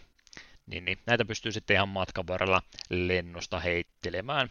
Ja jokaisella näillä taistelutyylillä on, jos nyt ollaan edelleenkin tuossa näppisen hiiri yhdistelmässä, niin löytyy vasemmasta hiiren klikkauksesta ja tämmöinen perusnopea kompoliike. Automaattisesti kompottaa, ei tarvi sun ajoituksista tai tämmöisistä yhtään sen enempää miettiä, että rämpytät sun ättäkkiä, mikä se nyt sitten, missä painikkeessa se ikinä olisikaan, ja siitä tulee automaattisesti kolmen lyönnin kompo mielestäni joka ikisellä tyylillä, mitä tuossa pystyy oppa, oppimaan. Eli se on se sun nopea, helppo liike. Sitten löytyy strong attack sun toisesta attack painikkeesta. Tässä on e, pisempi aika, että se liike suoriutuu sitten loppuun asti, mutta tällä pystyy sitten blogiinkin kokonaan rikkomaan, joka on sitten se kolmas ominaisuus tässä meidän kivipaperisakset pelissä. Eli blokki pohjassa pitää painiketta, niin se suojaa sitten noilta nopeilta liikkeeltä, mutta sen pystyy tuolla strong attackillä rikkomaan. Sen takia mä tätä kuvailisin kivipaperisaksena. Nopea voittaa vahva, vahva voittaa blokki ja blokki voittaa nopea. Jep, varsin, varsin perinteinen siis. Menee. Mm. Ö, perinteinen joo, mutta jälleen kerran, kuten tuossa aikaisemminkin sanoin, että pelissä on paljon eri mekaniikkoja, mutta niitä oikein kunnolla ole mun mielestä yhtäkään viety mielestäni loppuun asti, ja vähän sama vika mun mielestä tässä taistelumekaniikissakin sitten näkyy, että valinnaisia taistelutyylejä on paljon, niitä on ihan kiva koittaa lennosta välillä yhdistellä, varsinkin kun joutuu sitten tiettyjä vihollistyyppiä vastaan käyttämäänkin eri tyylejä, että et pysty yhdellä pelkästään pelillä pääsemään, niin siitä huolimatta, kun jokainen niistä sitten on kumminkin samalla tavalla toteutettu, että jokaisessa on se kolme autokompo ja strong attack, eihän tässä nyt mitään oikeata kompottamista niiden kanssa ole. Sä voit ton nopean ättäkin kesken vaihtaa kyllä hyökkäystä ja saatat niillä ehkä jotain pientä kikkailua päästä tekemään, mutta on tämä nyt äärimmäisen simppeliä taistelua kumminkin. Joo, minä odotin tältä pikkusen enemmän syvyyttä meidän alussa, kun tyylini valitsin, niin luulin olevani oikein nokkela, nokkela kun perushyökkäystyyli Thousand Cuts, joka oli tämmöinen varsin nopea, ja sitten otin support-tyyliksi, joka ei tee damagea, mutta pistää debuffeja, niin siihen se pisti vielä slow, se oli joku mikä Heavenly Wave tai joku, joka pistää vihollisten slown. Niin minä niin kuvittelin, että minä ihan oikein nokkela, kun ensin hidastan vihollisia ja sitten mätkin sitä Thousand Cutsin nopeilla iskuilla. Aika nopeasti droppasin Heavenly Wavein pois ja hakkasin vaan Thousand Cutsilla ilman mitään hidastuksia. Joo, ylipäätänsä muutenkaan tietokoneen tekoäly ja muu, niin ei kannusta sua enempää edes muutenkaan noita tutkimaan, että pystyisikö näitä yhdistelemään, koska yleensä sitten se yhden hyödyntäminen ihan vaan raalla voimalla oli yleensä se oikea tapa sitten kumminkin, että tämä olisi ollut mun mielestä hienoa, jos tässä olisi pystynyt sitten näitä taistelutyylejä nimenomaan parantaa ihan vaikka sillä, että ne, sitä, ne kompottaa enemmän ja muuta, että se pelkästään, mistä nyt on varmaan seuraavaksikin mainita, että näitä taistelutyylejä pääsee kehittämään, mutta kun on ihan suoraan vaan sitten stattimodifiereja, että ne joko animaatio vähän nopeammin tai ne tekee enemmän vahinkoa tai sitten jos niihin haluaa tuota, cheata laittaa yhteen, eli sä pystyt tuota sun manaakin tuhlaamaan siihen, että sä pystyt vahvistamaan sitä sun taistelutyyliä. Niin ne oli vain semmoisia sitten tämmöisiä modifiereita, mitkä ei itse pelattavuuteen vaikuttanut yhtään mitenkään, että ne teki vain niistä vahvempia. Ne olisi mun mielestä ollut tosi hienoa, jos ne olisi sitten just vaikka lisää kompuättäkeillä tai muilla ominaisuuksilla vähän vahvistettu jokaista noita. Että ne loppupeleissä niin on, on vähän liian samanlaisia ja liian yksinkertaisia joka ikinen tappelutyyli sitten kumminkin. Jep, ja itse sitten kyllä huomasin aika nopeasti, että nyt mulla on nämä neljä tyyliä, mitkä me haluan pitää mun pikanapeissa, niin ihan sama opinko me uusia, kun näitä neljää me käytän. Mulla oli se Thousand Cuts, sitten mulla oli se Toad Demon Transformation, joka oli varsin näppärä, jos oli paljon mör- mörsäreitä mukana. Se teki sen verran kovaa damakea. Sitten mulla oli tämä jäätaika. Se oli, jos vihollisia oli kauempana, niin rupesin jääpuikkoja viskomaan niiden selkään. Ja sitten viimeisenä oli tämä, tämä mikä Energy Thief vai mikä olikaan, millä pystyy, mikä ei tehnyt damakea, mutta se pölli viholliselta cheata. Niin sitten jos oli Toad Demonin jäljiltä cheat lopussa, niin sitten vähän varastettiin, ta- varastettiin takaisin ja sitten mätkittiin taas samakolla turpaa. Sekin muuten vielä, jos ei mainittu, niin tässä on tosiaan sillä Chile pystyy sitten itseänsä parantamaankin lennosta, että siinä mielessä Totta. näppärä myöskin sitä saada takaisin, ja sen takia just tuota Spirit mistä Eetu mainitsi, niin se on ihan näppärä taistelutyyli tuossa, että sillä voi sitten lennosta sitä siitä saada takaisin, koska sitä oikein muuten jälleenkään kerran fiksusti saa. Jep. Totta, totta. Mitäs nyt muuta? Niin, puhuin tuossa noita noihin myöhempiin julkaisuihin on näitä taistelutyylejä muutenkin laitettu sitten lisää, ja aina level mukana tosiaan pystyy näitä, samalla kun laitetaan ne perustattipisteet, niin sä saat myöskin näitä pisteitä sitten näihin taistelutyyppien kehittämiseen, mitkä oli tosiaan ne kolme aika simppeliä, että damage, ja Gene kulutus, jos sä haluat sitä vahvistaa, ja sitten se animaation nopeus. Ne oli ne kolme eri asiaa, mitä näissä pääsee sitten parantamaan näillä tekniikkabonuksilla. Mut, Jep, mut ja, se, äh, mm. muutama poikkeus sitten oli, että saattoi olla, että esimerkiksi jäätaian heviättäkin hän pisti vihollisen niin hetkeksi jäihin, niin se, sitä pystyi level pidentämään sitä, että miten pitkään se hidastus, tai siis se jää pysyy. Ja samoin just se Heavenly Wave sai sen slown kestoa pidemmäksi. Joo, sitä just mennessä, että näissä myöhemmissä julkaisuissa niin sitten oli tämmöisenä bonuksena tai markkinointikikkona, että hei, sä saat vähän lisää näitä taistelutyylejä vielä, niin se on mielestäni aika huono bonus sitten tämmöiselle pelille muutenkin ja tietyllä tapaa jopa haitallinenkin, koska noita skillipisteitä näitä tekniikoita vartenkaan nyt ei ihan mahdottomasti tule, niin varmaan se kaikkein huonoin tapa tätä peliä on pelata, että joka ikistä niitä tyyliä yli, yli, ylipäätänsä ostaa joka ikisen tyylin, mitä saa, ja sitten niitä lähtee tasaisesti levuttamaan. Se, Tuo, menee, totta. se menee tosi hukkaan. Sä et pysty millään niitä kaikkia hyödyntämään, mikä johtaa siihen, että sä todennäköisesti käytät niitä sun pelialusta asti saamia, koska sä oot niihin jo varmaan pisteitä laittanutkin, ja muutenkin ne menee vähän hukkaan oikeastaan puolet noista eri tyyleistä. Että toki se sitten, jos haluat uudestaan pelata ja koittaa vähän eri tavalla, niin mikä siinä koittaa eri tavalla piltata. Mutta niin jos sit... niitä kaikkia rupeat yrittämään, niin ne jää kaikki yhtä huonoiksi, niin mieluummin vaan panostaa muutamaan niistä kerralla. Jep, se on etenkin ekalla pelikerralla tosiaan kannattaa aika aikaisin katsoa, että hei, näitä tyylejä minä käytän, niin näitä, näitä, näissä minä pysyn. Myöhemmin pelikerralla sitten voi niin miettiä, että minä tiedän, että noin kuuden tunnin pelailun jälkeen saan tyyli, mitä en aiemmin käyttänyt, niin enpäs käytäkään kaikkia skillpojoja vielä, vaan odotan, että saan sen ja työnnän siihen sitten. Kyllä, kyllä. Tosiaan tuosta Xboxin versiosta halusin sanoa, kun se on se alkuperäinen versio, miten siinä on tehty, niin siinähän sä, sä et pysty käyttämään lennosta kuin neljää vaan. Eli Xboxin versiossa taistelutyylit on laitettu D-padiin, ja sen takia sulla on vain neljä valmiina, mikä on siinä käytössä. PC-versiossa sä voit pintata käytännössä kaikki eri taistelutyylit yhtä aikaa, ne on vakiona ainakin ykkösestä ysiin sulla laitettu, oliko ne jopa nollakin vielä laitettu? Me en yrittänytkään laittaa enempää kuin neljä. Me ajattelin, että no, tämä peli antaa neljä, niin annan neljä, mutta kun loppujen lopuksi me oli se neljä tyyliä, mitä me halusin käyttää, niin se riitti. Mm.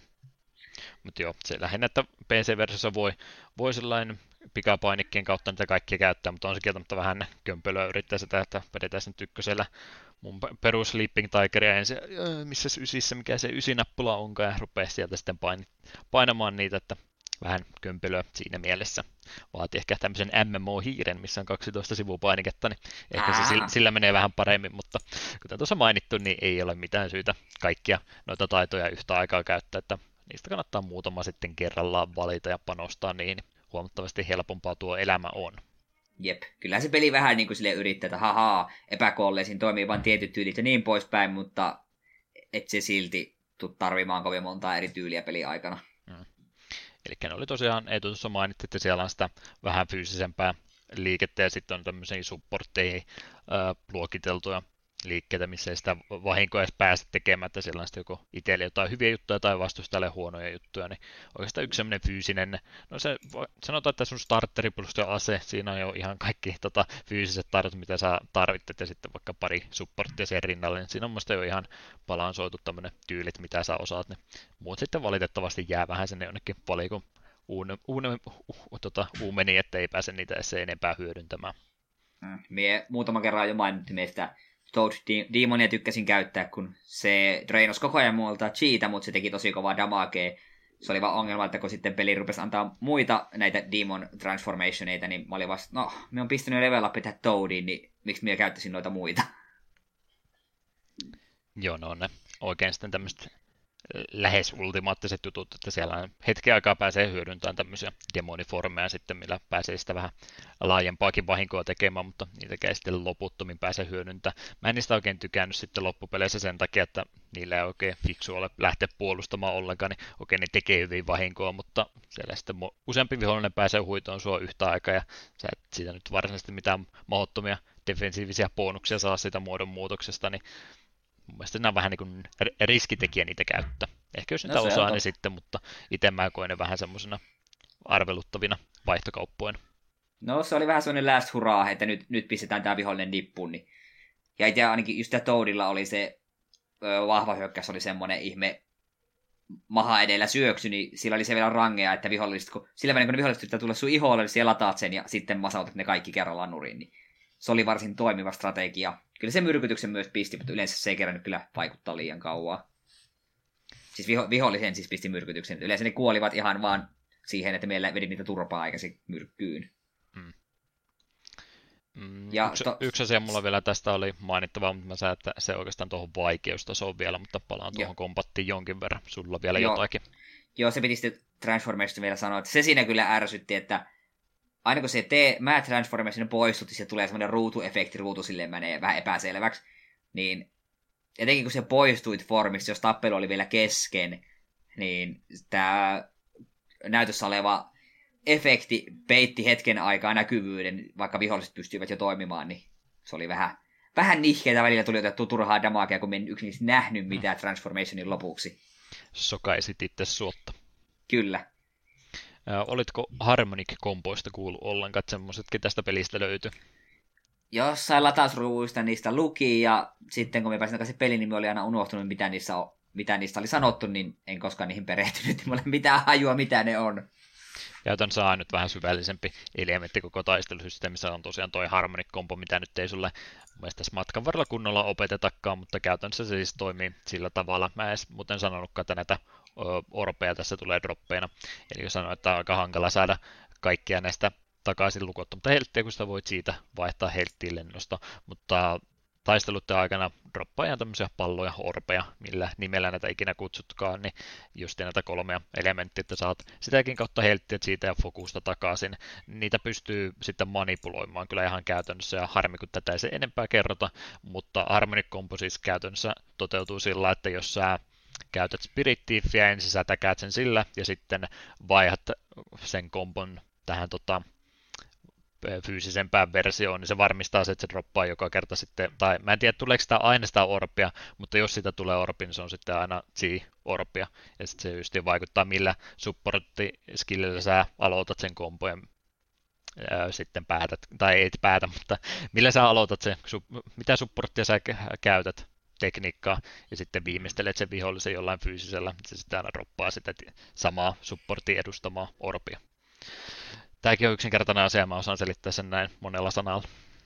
Okei, okay, eli, eli toisin sanoen me en juurikaan missannut mitään, kun menisit siirrossa tämän olemassaoloa. Eipä juurikaan, mutta tämmöisiä asioita mä olisin tähän taistelumekaniikkaan enemmän kaivannut, että se olisi ollut vähän mielenkiintoisempaa. Tällä tavalla se menee melkein vähän hitaammaksi hack and slashiksi vaan. Mm. Jeps, tosiaan mä sanon tuosta taistelusta vielä jotain muutakin, mutta seuraajat, hahmot ovat se liima, joka pitää nämä kaikki pelin elementit yhdessä, että seuraajia saadaan sinne summatkalle tässä mukaan sitten. Ylipäätänsä kuinka paljon sä vietet aikaa näiden seuraajien kanssa. Jonkin verran tietysti tuossa pelin pääaikana, heillä on omat, omat vuorosanansa, mitä ne sinne tekee, ja valtaosa niistä on sitten pakollisia, että ne tulee, tulee kumminkin sulle mukaan halusit tai et. Niin, niin. Jonkin verran ne tietysti vaikuttaa tuohon ihan päätarina etenemiseen, mutta mitenkä muuten jaksotko käy välillä kuulumisia kyselemässä ja muuta? Öö, muutama otteeseen, kun oli tarinassa edennyt tarpeeksi, niin jututtelin muutamaa. En ihan sillä tavalla kiintynyt näihin hahmoihin kuin mitä esimerkiksi Mass Effect-trilogian aikana, niin en joka ikistä dialogivaihtoehtoa käynyt kaikkien kanssa läpi. Hmm. Ei mitään sosiaalisia linkkejä näiden kanssa päässyt maksimoimaan, ettei mitään semmoista bonusta niillä ollut. Loppupeleissä yleensä just niin se, että neillä on omat juttunsa, mitä ne sanoo, ja tietysti se, joka sulla niistä aktiivisena seuraajana on, niin hän pääsee sitten tietyissä paikoissa sen omat vuorosanansa sanoo, mitkä on tietysti erilaisia kuin se olisi jonkun toisen hahmo ottanut mukaan. Mutta siinä mielessä tietysti aina kiva, jos joku niistä on suosikki, niin pääset sen vuorosanoja enemmän kuulemaan, jos hän on se kolmas osapuoli keskusteluissa.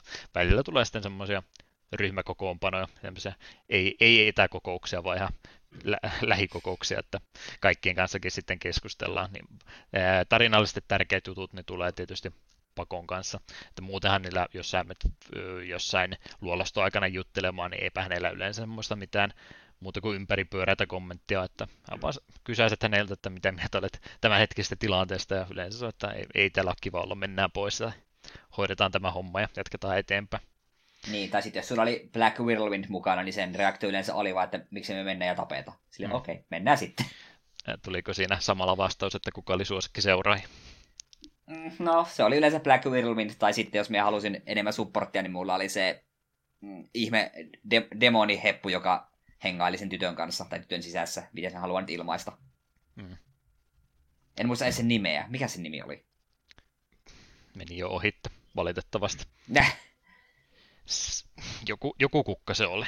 Wild, niin, niin oli. Wildflower tai joku tämmöinen. Joo, Wildflower olisi tyttö ja sillä demonilla itsellä oli oma nimensä, mutta en muista mikä se oli. Hmm. Mitä noin muuten seuraajavalikoimasta tykkäsit, että oliko mieleistä matkaseura? Olihan siellä silleen ihan, ihan peruskivoja. Siellä sitten muutama hahmo, mikä sitten pelin loppu sai sen verran, mitä siinä pelata, niin vähän niin kuin unohtui. Tätä, oliko sen kolmos vai nelos chapteri, kolmos chapteri lopussa liittyy tämä Sky, niin me vasta viisi minuuttia sitten muistin koko hahmon olemassaolon. Ei, mm. en, hir- en hirveästi hänen kanssa kerännyt olla. Ja sitten just tämä alupeli alusta asti Dawn, Dawn Star ja Prinsessa Mendes kanssa mulla jossain kohtaa mennä sekaisin, kun oli samassa keskustelussa hetkinen, kumpi nyt oli kumpi. Hmm.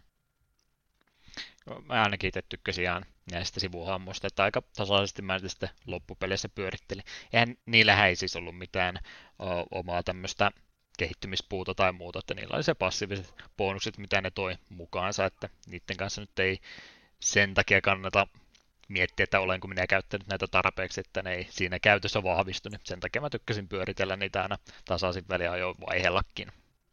Hmm. Oli sen kiva, että niillä oli omat, omat juttunsa, jotenkin tuo, riippuen mihin support-rooliin ne laittoi, niin kaikki oli vähän erilaisia, ja Silleensä. Mutta tosiaan sitten just se, että kun se oli tavallaan ihan sama, kuka sulla on mukana, koska sulla itsellähän on se, että sieltä esimerkiksi kummituksia voi vahingoittaa kuin tietyillä tyyleillä, mm. niin sitten sulla jokaisen tuon seuraajan kohdalla taisi lukea, että joo, tämän hyökkäys toimii myös kummituksiin by the way. Niin siitä ei niin kuin silleen se varsinaisesti taktista etua voinut katsoa, että hei, täällä on paljon epäkuolleita, että minä nappaan hahmon X mukaan. Niin eikä sitten nyt kesken taistelu py... pystyykö muuten vaihtaa? Ei kai. Ei, ei mun mielestä ei varmaan. valikkoja vaihtaa tai niin. inter... interaktiota ei pysty niiden kanssa tekemään siis taisteluaikana, että se täytyy niin etukäteen jo tietää, milloin mitäkin tarvii, niin siinä mielessä ihan hyvä joo.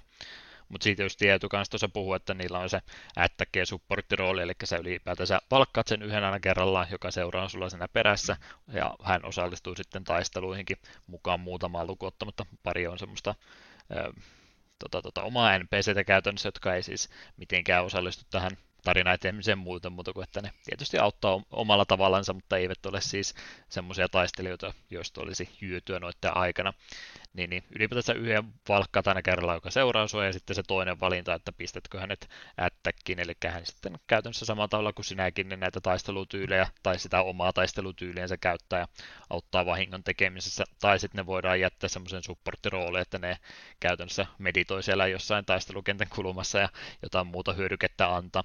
Mä väittäisin, että supporttirooliin laittaminen on melkein aina se oikea ratkaisu noista kahdesta. Joo, kyllä olihan se tavallaan kiva, että se pyörii sillä tekemässä damakea, mutta sitten kun sillä esimerkiksi just tämä Wildfloweri antoi sulle lisää HPta ja joku palautti sulle cheata ja niin poispäin, niin siitä oli loppujen lopuksi enemmän hyötyä.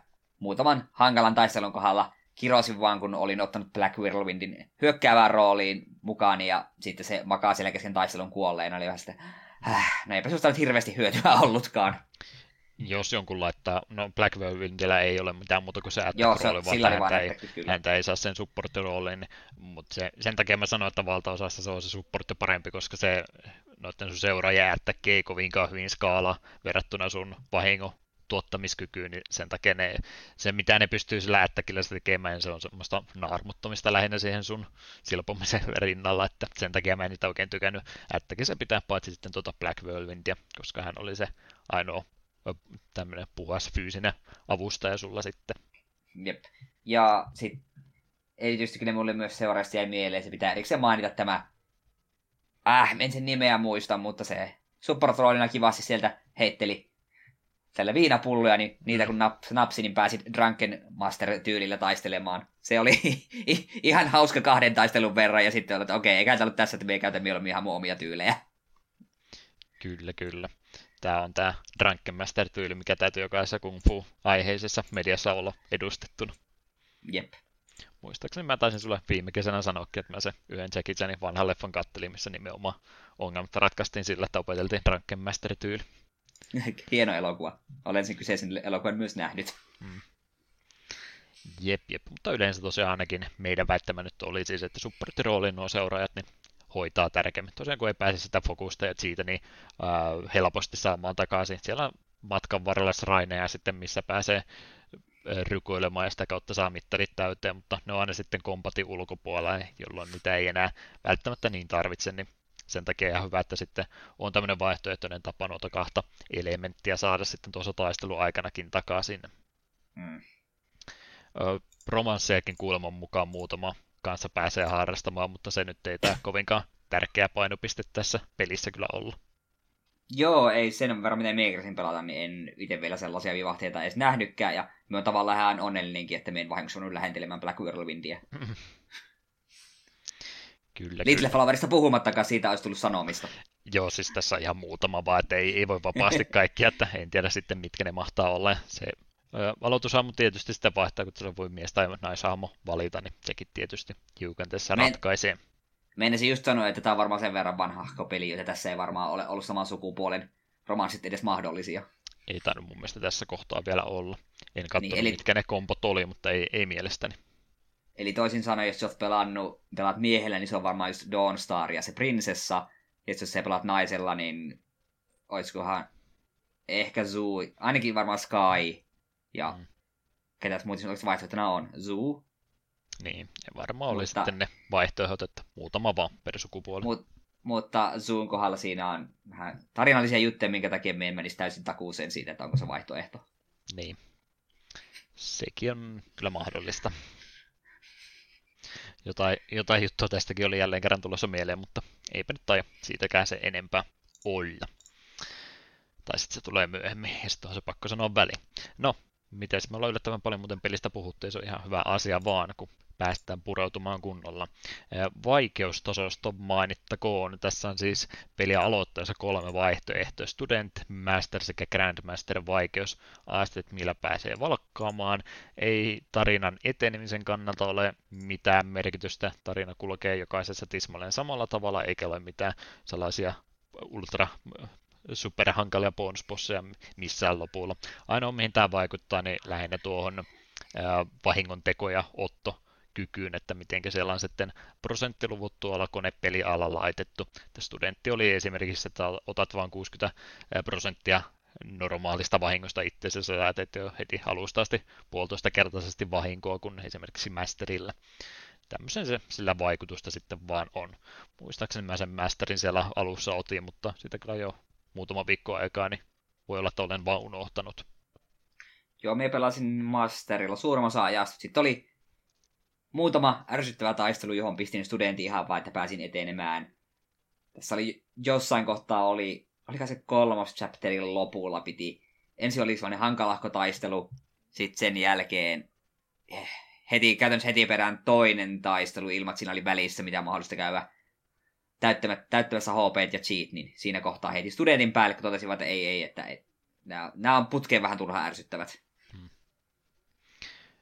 Quick Save ja loadi tästä PC-versiosta tietysti löytyy, ja siellä niitä tallennusslotteja onkin niin paljon, että niitä ei tarvitse oikeastaan säästellä, että onko siellä sata slottia oikeastaan, mitä pystyy hyödyntämään, niin voi ihan vapaasti vaikka joka ikisen keskustelun jälkeen, Quick Save on myös siltä tuntuu, ei ole rajoituksia tuohon laitettu. Ja aika ahkeraan tuo peli loppupelissä auto tallentaa itsekin, että jos sattuu unohtumaan, niin yleensä nyt et ihan mahdottomasti siinä progressia sitten menetä. Jep itellä kävi turha usein kyllä sitä, että oli sille, tuli uudelle screenille, okei, okay, no vois, tai uudelle alueelle tallennetaan tähän, tallennan, liikun kaksi askelta, niin sitten tulee autoseivi. Mm. Se oli jollain tavalla todella ärsyttävää. Joo, ja vähän siinä sitten tietysti saattaa ruveta jo varuilla olemaan, että hetkinen, minkä takia tässä tuli quick save yhtäkkiä, että yleensä meinaa, että jotain saattaa tapahtua. Jep. Miten se yleinen vaikeustaso on nyt sitten, että vaihoit lennosta vielä sitä vaikeutta, mutta mitenkä noin muuta yleistä sanottavaa pelin vaikeustasosta tuleeko miele? Mm, no siis vaikka tuo taistelu pohjimmiltaan on aika simppeli, niin kyllä siinä välillä sinne tuli kyllä semmoisia spaikkeja, että oho, tässähän tulee turpaa aika urakalla. En mie kokisi, että tuo ainakaan masterilla mikään äärimmäisen vaikea ole. Sanoisin, että keskiverto. Hmm. Ei toi mun mielestä mitenkään lineaarisesti ton pelin vaikeustasoa ole rakennettu, että se on kyllä kieltämättä tulee piikkejä, oletettavia piikkejä toki, mutta ne tulee vähän niin kuin semmoisia aikaan, milloin niitä ei odota.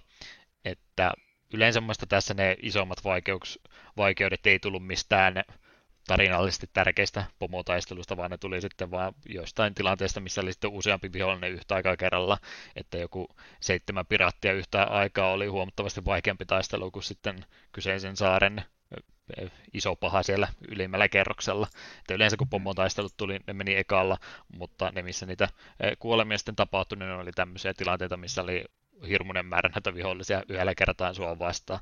Että vaikka ne on tyhmiä vihollisia ja tekoäly on suht simppeliä, niin niillä on sitten se riski kumminkin olemassa, että ne onnistuisi tunlokkaamaan sut sillä tavalla, että lähtee vaikka kerrasta henki pois, tai ei kerrasta, mutta niin, että ne et pääse mitään painiketta välissä painamaan, kun ne siellä johonkin nurkkaan sua painaa koko ajan.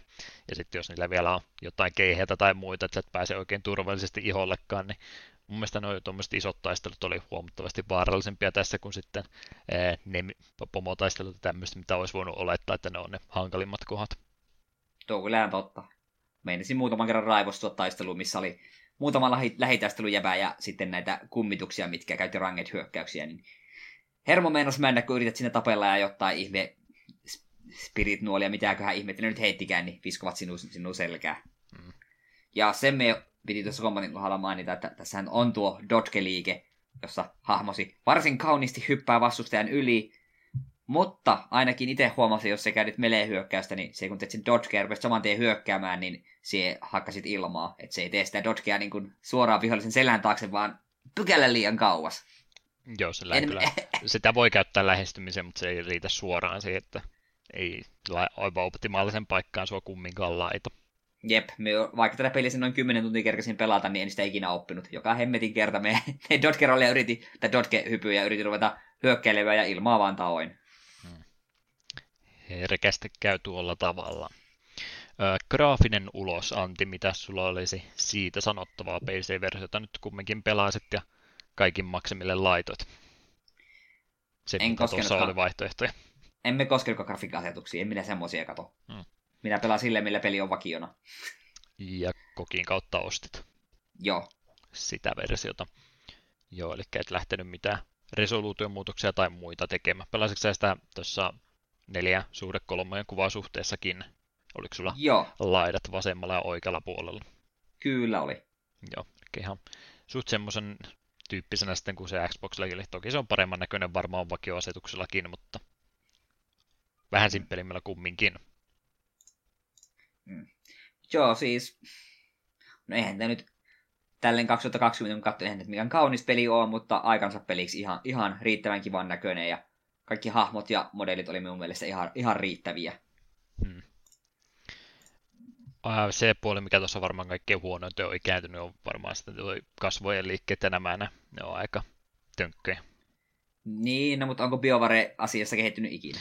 No, nyt vähän ehkä realistisemmalta näkyy, että Mä en oikein tiedä mihinkä kohtaan mä tarkkaan laitan, kun jälleen kerran puhutaan tästä ää, tota, tota, simppelistä teoriasta tai aseesta, mitä nyt joka ikinen, joka ei peli, ää, pelin kehittämisestä mitään tiedä, mutta puhutaan tästä ainakin välistä, että missä kohtaa ne rupeaa vaikuttaa jo ahistava omituiselta ja missä kohtaa sitten on tarpeeksi realistista. Ja tämä on varmaan vähän ennen sitä ainakin välitä, ettei nämä nyt näytä mitenkään omituisella, että nämä näyttää vielä vanha ajan peliltä, mutta tässä on yritetty selvästikin panostaa niihin kasvopiirteisiin ja suumuturusteluihin ja tämmöisiä, mutta ei ne vaan toimi kyllä enää tänä päivänä.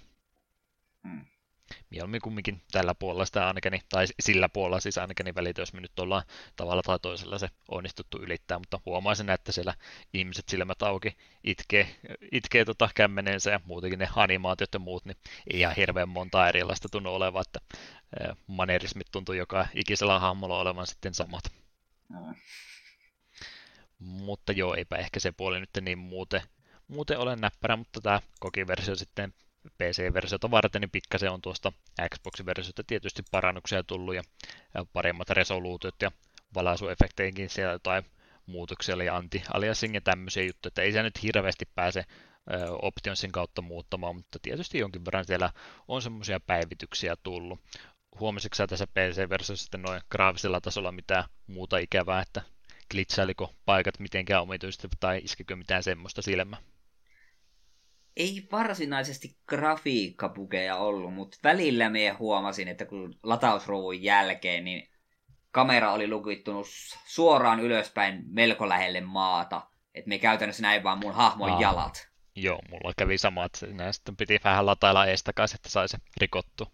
Joo, se mulla kävi ehkä kourallisen verran kertaa. Joka kerta se oli vasta silleen, että okei, save ja load, niin ihan rupesi pyörimään, mutta eka kerran kun se tapahtui, niin vähän säikä, että mitäs ihmettä nyt tapahtuu. Jonkin verran kuulemma toi eh, koke on siis tähän omaan julkaisunsa, niin myöskin niitä päivityksiä tehnyt, mitä BioWare ei ollut itsekään julkaissut. Ja ihan hyvä, että loppupeleissä mäkään niitä muuta kuin tuo, mikä Eetukin just mainitsi, niin sitä tuli vastaan, mutta muuten harvemmin sitten mitään semmoista ikävyyttä olisi tullut vasta. Sen mä haluan kumminkin sanoa, kun tosiaan mitä tuosta nyt tänne uudelleen julkaisusta tai tästä PC-versiosta nyt ylipäätänsä pystyy sanomaan. Mä näiden kanssa vietän selvästikin aina enemmän aika. toi pelihän on siis tommosena lukittu 30 freimiin sekunnissa, kun sä sitä rupeat PCllä pelaamaan. Siellä on kyllä valikossa vaihtoehto, että sä voit 60 Hz se ainakin nostaa mutta se ei mun mielestä juurikaan vaikuta yhtään mihinkään. Eli jos sä tuota peliä haluat sitten epälukittuna pelata, niin siellä täytyy sitten käydä tuota tiedostoja muokkaamassa. Se nyt on äärimmäisen simppeli, että siellä on piste ini tiedosto, mistä vaan pääsee vaihtamaan maksimi frame-asetuksen ykkösestä nollaan, niin sitten se pyörii, pyörii ihan vapaasti, mikä ei nyt sillain rikot tuossa pelissä loppupeleissä mitään, niin suosittelen sen käydä siellä sitten vaihtamassa. Parin paikka se ehkä vähän jotain omituista fysiikkavaikutusta saattaa olla, että jotain jokia tämmöisen siellä vesiefektit saattaa sitten pyöriä liian nopeasti tai vaatteet saattaa jäädä vähän pörräämään turhaa aggressiivisesti jossain katsiinissa sitten, jos sä sen mennyt lukituksen siitä ottamaan pois, mutta muuta vaikutusta sillä ei mihinkään ole, niin tässä voi aika vapaasti sen frameratein käydä vapauttamassa, jos niin haluaa.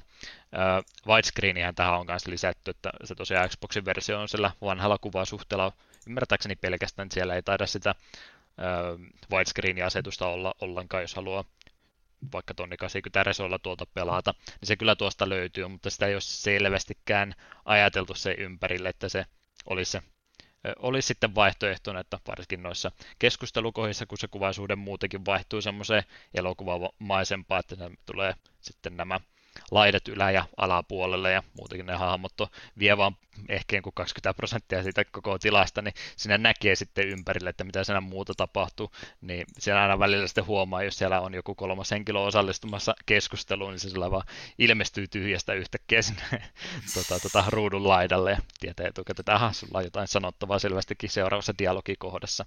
Että toi widescreen vähän tekee sitten tuommoista, että se saattaa vähän niitä tota, kulisseja sieltä paljastaa liikaakin, että mitä siellä paperinukkeja liikutellaan ympärillensä, mutta se nyt ehkä sallittakoon. Se on tuommoinen lisää kumminkin laitettu ja tuommoisia pieniä haittapuoleja sinne saattaa olla, mutta ei kai se nyt kenenkään peli iloa kumminkaan pila. Hauskaa vaan kumminkin, kun siellä Downstar saattaa yhtäkkiä maasta nousta ylös, että minä, minä osallistun keskusteluun nyt. Jeps, jeps, se tosiaan näppiksellä ja kiireellä sitten pelailit. Juu, tällä mentiin. Hmm. Ohjaan on se toinen vaihtoehto, että sitä pystyy myöskin suoraan laittamaan ainakin tässä kokin versiossa, niin ei tarvitse se enempää ruveta näppäimiä laittamaan paikalle, että ne on sinne kohdalle laitettu. Muuten mä olisin ehkä mielellään ohjaimella pelannutkin tätä näin, mutta siinä vaan kaikkia niitä painikkeita laitettu tuohon ohjaimeen. Tai sitten se on nimenomaan niin, että sitä ei ollut siinä Xboxin versiossa ollenkaan, ja niitä painikkeita on vaan lisätty tätä PC-versiota varten. Niin muuten se varmaan toimii ihan siis perustaistelumekaniikka ohjaimellakin, mutta jos siinä on vain ne neljä taistelutyyliä, ja mä esimerkiksi löytänyt tota juoksupainikkeen tota, toggle-painiketta ollenkaan, niin siinä olisi joutunut kävelemään paikasta toiseen koko ajan, niin ai, siinä, ai, ai. siinä kohtaa mä totesin, joo, ei mä mieluummin pelaan sitten näppiksellä ja hiirellä, vaikka sekin oli vähän liukkaa oloon, että vaikka mä yritin kuinka sensitivitä pudottaa hiirestä kokonaan, että se kamera ei pyörisi koko ajan niin kuin tornado mun ympärillä, niin silti sai kaikki pistää ihan nollaan asti, että se oli jotenkuten edes siedettävää. Että molemmissa vähän ne omat ikävät puolensa, mutta niistä kahdesta niin näppi se hiiri oli kyllä mun mielestä parempi. Mm. Jeps, jeps. Kovasti me ollaan pelistä puhuttu, koitetaanpas pikkuhiljaa siirtyä yhteenvedon puolelle. Sitä ennen kumminkin ääni- ja musiikkipuoli vielä ääninäyttelylaadusta me puhuttiin, se toimi meidän molempien mielestä ihan hyvin. Tässä on siis kehitetty ihan oma kielensä tätä peliä varten, eli vaikka Kiinan näköisellä alueella liikutaan, niin valtaosa puhuu kumminkin englantia, ja sitten siellä on se toinen kieli vielä olemassa vähän, mitä on alkuperäiskansat aikanaan tuolla alueella käyttänyt, mutta valtaosa pelin hahmoista tuona peliaikana, niin siis ei sitä enää puhu, mutta jotkut sitä kieltä käyttää. Kuulostaa aika, yli, aika paljolta ylimääräiseltä työtä, kun ruvetaan uutta kieltä kehittämään peliä varten, jota itse pelaaja ei muistaakseni puhu kertaakaan pelin aikana. Joo, ei minun mielestä. Ja dialogit tulee kumminkin englanniksi sitten, että sä ymmärrät sitä. Mm. Kieltämättä ihan ihan kunnioitettava tuommoinen, että ei riitä, että meidän hahmot puhuisi pelkkää sijaan saksaa, vaan sen pitää olla ihan oikea kieli. Mm. Extra efforttia laitettu sitä varten. Ehkä se vähän tietysti maailman rakentamisen kannalta auttaa, mutta kuulostaa vähän semmoiselta ylimääräistä tekemiseltä kumminkin, ei sillä mitään isompaa vaikutusta ole. Tuommoinen pieni faktatieto kumminkin, minkä halusin tässä mainita. Mm. Sävellyspuoli oli tota Jack Wall-nimisen videopelisäveltäjän käsialaa. Vuonna 1964 oli hän syntynyt ja 98 vuodesta asti hän on ollut aktiivinen videopelien musiikkien säveltäjä. Hän on ollut myöskin perustamassa tuota Game Audio Network Guildia vuonna 2002, myöskin näihin Video Games Live-kiertoeisiin, niiden toteutukseen hän on osallistunut. Ja mitä muuta hän nyt sitten on tehnyt, niin muun muassa Mark of Mass Effect 1 ja 2, ja sitten näitä Treyarchin viimevuotisia Call of Duty-pelejä, niin niistäkin hänen nimensä löytyy. Ja mitä häneltä oli kyselty tätä J. Empirein sävellystyön ympäriltä, niin sanoi, että hän oli tosiaan näihin kiinalaisiin perinteisiin soittimiin keskittynyt ja sitten myöskin taikorumpuja hyödyntänyt. Mitä tykkäsit pelin musiikeista? Tämä oli nyt taas minun mielestä tämä pelin musiikkia, että se ei minun sille erityisesti säväyttänyt, mutta se ei missään vaiheessa häirinnyt. Et se oli semmoista oikein passelia pelimusiikkia. Tunnelman luontia ja sitten tosiaan, jos oli vähän toiminnallisempaa tilannetta, niin saatiin ne sotarummutkin sieltä esille, mutta eipä sillä kyllä Jep. mikään niistä niin kovin mieleen itselleni ainakaan jäänyt. Mm. Ei häiriöksi asti ollut, että semmoinen tunnelman luoja on tuo pelimusiikki, ei vie tilaa muulta peliltä kumminkaan liikaa. Jep. Tämän takia me, jos me tehdään noita musiikki extra jaksoja, niin me vaan palkataan kappaleita eikä puhuta niistä yhtään mitään, koska emme ymmärretä musiikista juurikaan. Niin, se on, tämä on hyvä biisi. Mm. Se, se riittää meille. Sen takia tuo extra jakso konsepti on minun mielestä meille parempi kuin tämmöinen, koska tietämys on rajallista. Mm. Sitten vielä mitäs muita juttuja tuosta pelistä olin halunnut sanoa. Tämä oli tosiaan näiden kahden perustajajäsenen tämmöinen henkilökohtainen unelmaprojektinsa ja samalla myöskin he, tämän studio ensimmäinen origineli IP, että noi edelliset Baldur's Gateit ja nämä, niin ne oli näitä D&D-pohjaisia tämmöisiä pelejä, mutta tämä oli nyt sitten ihan aivan oma tuotantoa alustansa asti, niin siinä mielessä oli tämmöinen ensimmäinen juttu tälle studiolle. Myyntilukuja mä yritin täältä kanssa löytää, mutta vähän huonosti on sitä dokumentoitu. Tuo alkuperäinen Xboxin versio on ymmärtääkseni myynyt 700 000 kappaletta, ja siihen sitten isketään nämä muut versiot, PC-versiot, ja sitten on myöskin puhelinta, iPadia ja tämmöistä versiota myöhemmin tullut, niin varmasti se luku on tänä päivänä enemmänkin, mutta ei mikään mahoton myyntimenestys kumminkaan silloin alun perin ollut. Toivottavasti kulunsa kattoi, mutta ei mikään tosiaan mahoton top-listojen vallottaja tämä peli kumminkaan ollut. Mm. Ja näistä perustajajäsenistä toinen, eli tämä Greg Sechak, jota mä jälleen kerran väärin lausun, harmitteli tosiaan jälkeenpäin, että miten tämä olisi ehkä paremmin voinut hoitaa, niin epäili, että olisiko sitten tämä konsolisukupolven vaihdos tässä ollut vähän semmoinen ongelmatekijä heille, kun ne julkaisivat pelin tuossa Xboxin elinkaaren loppupuolella ennen 360 julkaisua, että olisiko ollut parempi sitten kumminkin, että pikkasen vielä työstetään enemmän ja julkaistaan sitten 360 julkaisupelinä. Saattoi kyllä olla ihan oikeassa, että voi olla hyvinkin, että olisi voinut menestyä paremmin, jos olisi tällä tavalla tehty. Se on paljonkin mahdollista. Senpä takia tosiaan myyntilukuja ja muiden takia niin ei ole Jade Empire 2 kuulunut yhtään mitään, mutta ne muutama erikoisversio tästä pelistä on tosiaan matkan varrella voin, on julkaistu ja Eetu tosiaan voisi niistä varmaan muutaman sanan sanoa. Joo, eli Xboxille on tullut Limited Edition huhtikuun 12. 2005. Siinä oli lisättävänä pelattava hahmo Monkey Zeng ja Monkey Spade. taist... Niin, Zeng ja Monkey Spade taist... Äh, mitä? hahmo on Monkey Cheng ja taistelu nimi on Monk Spade. Aa, kato kun meillä oli siinä kaksi hahmoa ja sitten lopussa oli taistelu. Okei. Hahmo Zeng ja taistelutili Monk Spade. Okei, nyt, nyt meni oikein. Kotelosta löytyy myös Making of Jade Empire video ja demot peleihin Mor- Forza Motorsport, Conquer Live and Reloaded ja Mech Assault 2 Lone Wolf. Ja tämä oli tosiaan julkaistu samana päivänä kuin tuo alkuperäinenkin, että tämä oli vähän Collector's Edition versio käytännössä. Sitten tosiaan tämä Windowsille tullut Special Edition helmikuun 27. 2007. Uusia hahmoja, taistelutyylejä, aseita, tekoälyä paranneltu, pari uutta vihollistyyppiä, Jade Master pelitila, joka toimii New Game Plusana, käyttöliittymään parannuksia, päivitettyjä grafiikkasetuksia, ja tätä versiota on käytetty pohjana pelin myöhemmille uudelleen julkaisuille, ja tätähän kyseistä versiota mekin pelasimme. Tämä on se helpoiten ostettavissa tänä päivänä. Jep. Jade Master tosiaan ymmärtääkseni ei leveleitä tuo ollenkaan, mutta siinä taas kemit ja noin noin taistelutyylit tämmöiset olla sitten kumminkin mitä sulla oli lopussa. Edellisen talletuksen lopussa niin ne saat mukaan, mutta leveleitä ei kumminkaan. Mm. Ja vaikeustasolta on tietysti sitten se kaikkien vaike. Jeps, jeps, onhan siinä Jade Empiresta jo kovastikin juttua, niin eiköhän ole hyvä hetki sitten ajatuksia koota yhteinen jonkinlainen suosittelu kohta tähän kohtaan laittaa. Mikäs fiilis pelaamiselta nyt sitten loppupeleissä jäi ja kannattaako tätä muille suositella? Mm. Me olin itse asiassa parit eka... Me muuten unohdettiin kokonaan se yksi osio tästä pelistä. Mä luulin, että sä et halunnut puhua shoot'em mutta kyllähän sitäkin tästä pelistä löytyy.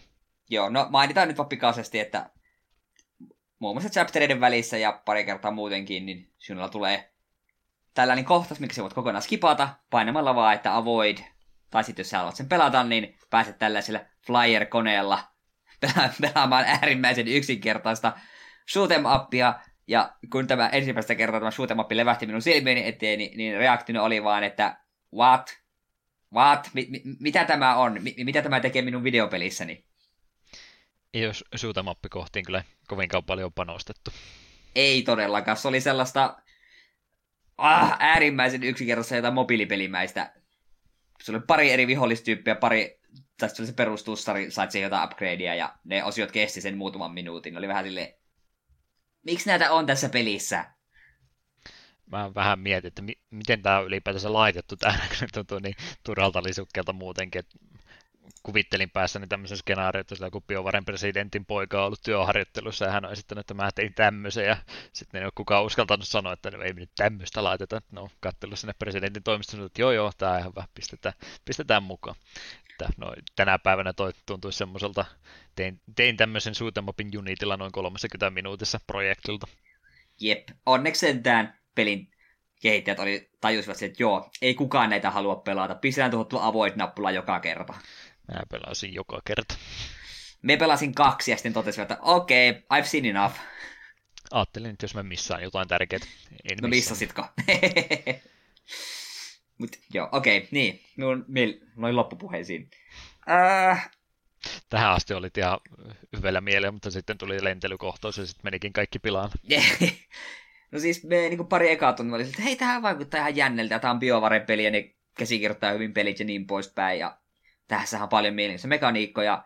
Mutta kyllä se sitten, kun mistä noin 10 tuntia kersin pelata, mä olin vitos chapterin alkupuolella ja kerkästä tapahtui tarinassa sellainen iso twisti, joten totesin, että okei, musta tuntuu, että mä oon nyt nähnyt tästä pelistä oikeastaan kaiken tarpeellisen, tuskin tähän hirveästi tästä enää kehittyy mihinkään suuntaan. Niin ei tämä mun mielestä huono peli ole. Musta tämä on itse asiassa ihan varsin mainio, mutta siinä on ehkä vähän se ongelmana just, että jos tätä pelin kaikkia osa-alueita rupeaa yksitellen miettimään, niin mikään niistä ei oikein ole sellainen todella hyvä. Että kaikki toimii, mutta se olisi kivempi, jos ne toimisi vielä vähän paremmin. Aiotko käyttää kliseitä ja sanoa, että tämä on enemmän kuin osiansa summa? En aio käyttää sitä kliseitä.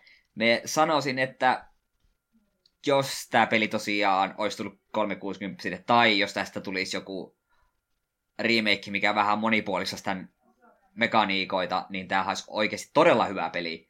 Nyt tämä jää vähän vaan silleen hyväksi peliksi, joka olisi vaan voinut olla enemmän. Ei tämä missään nimessä ole BioVare huonoin peli, ei, ei, ei, ei sellaista nyt voi sanoa. Mutta ei kyllä tämä mun mielestä silti, jos tätä pitää vertailla just vaikka Dragon Age 1, Baldur's Gate 1 tai Mass Effect 2, niin kyllä tämä vähän semmoinen välinputoaja on silloin. Et kyllä, niin. Hmm. E, emme tätä epäsuosittele, sanotaan nyt niin. Sä oot neutraalilla polulla tässä suosittelunkin kohdalla. Kyllä. Et suostu kumpaakaan tyyli kallistumaan se enempää.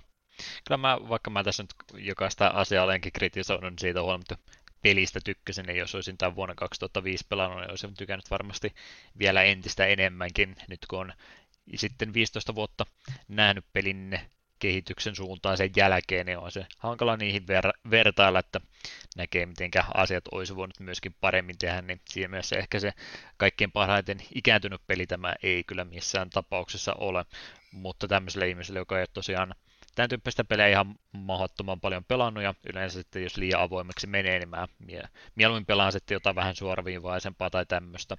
Niin siinä mielessä näitä omia tota, mieltymyksiä ja intressejä tämä tämmöisenä peli vastaa kyllä enemmän, ja muutenkin tykkään tämmöisestä vähän historiallisemmasta asetelmasta enemmän kuin sitten mistä science fictionista tai tämmöisestä. Niin kyllä nämä osaset sitten loppupeleissä itselle ihan hyvin kyllä loksahteleekin. Kieltämättä tämä kyllä kumminkin kaipaa sitä kypsyttelyä vähän joka ikisellä osa-alueella enemmän, että siinä se kakkososa olisi ihan mielenkiintoinen. En sano, että joka ikinen peli tarvitsisi olla franchise, että niistä tehdään lukemattomia jatkoisia, kunnes se ei sitten enää ole kannattavaa. Mutta kyllä tämä olisi sen kakkososa ansannut kumminkin, tai jonkinlaisen remasteri, että elementtejä on, mutta toivoisin joka, jokaiselta niiltä sitten pikkusen enemmän. Kaikesta huolimatta niin vietiin jo pelkästään Tien's Landingissa, mikä on pelin kakkoschapterin-alue, niin siinä meni se 10 tuntia pelkästään ja huomasin tykkääväni ajasta, että hyvä fiilis tästä jäi ja olisi se kakkososakin saanut tulla. Mm. Epäilen vaan, että ei taida tulla, jos tuo väittämä pitää paikkansa, että tämä oli noiden perustajajäsenten se oma henkilökohtainen projekti ja he ovat sieltä jo kahdeksan vuotta sitten lähteneet kävelemään ja mitään eivät ilmeisesti enää sen jälkeen tehneet, niin tuskinpa he ovat enää biovarelle takaisinkaan missään vaiheessa enää palaamassa. Eikö he tienanneet rahaa jo tarpeeksi, että ei tarvitse tuolla vaan enää uudestaan hypätä sitten kyytiin. Todennäköisesti ei CD pari kakkosta ikinä tulla. Mm, valitettavasti.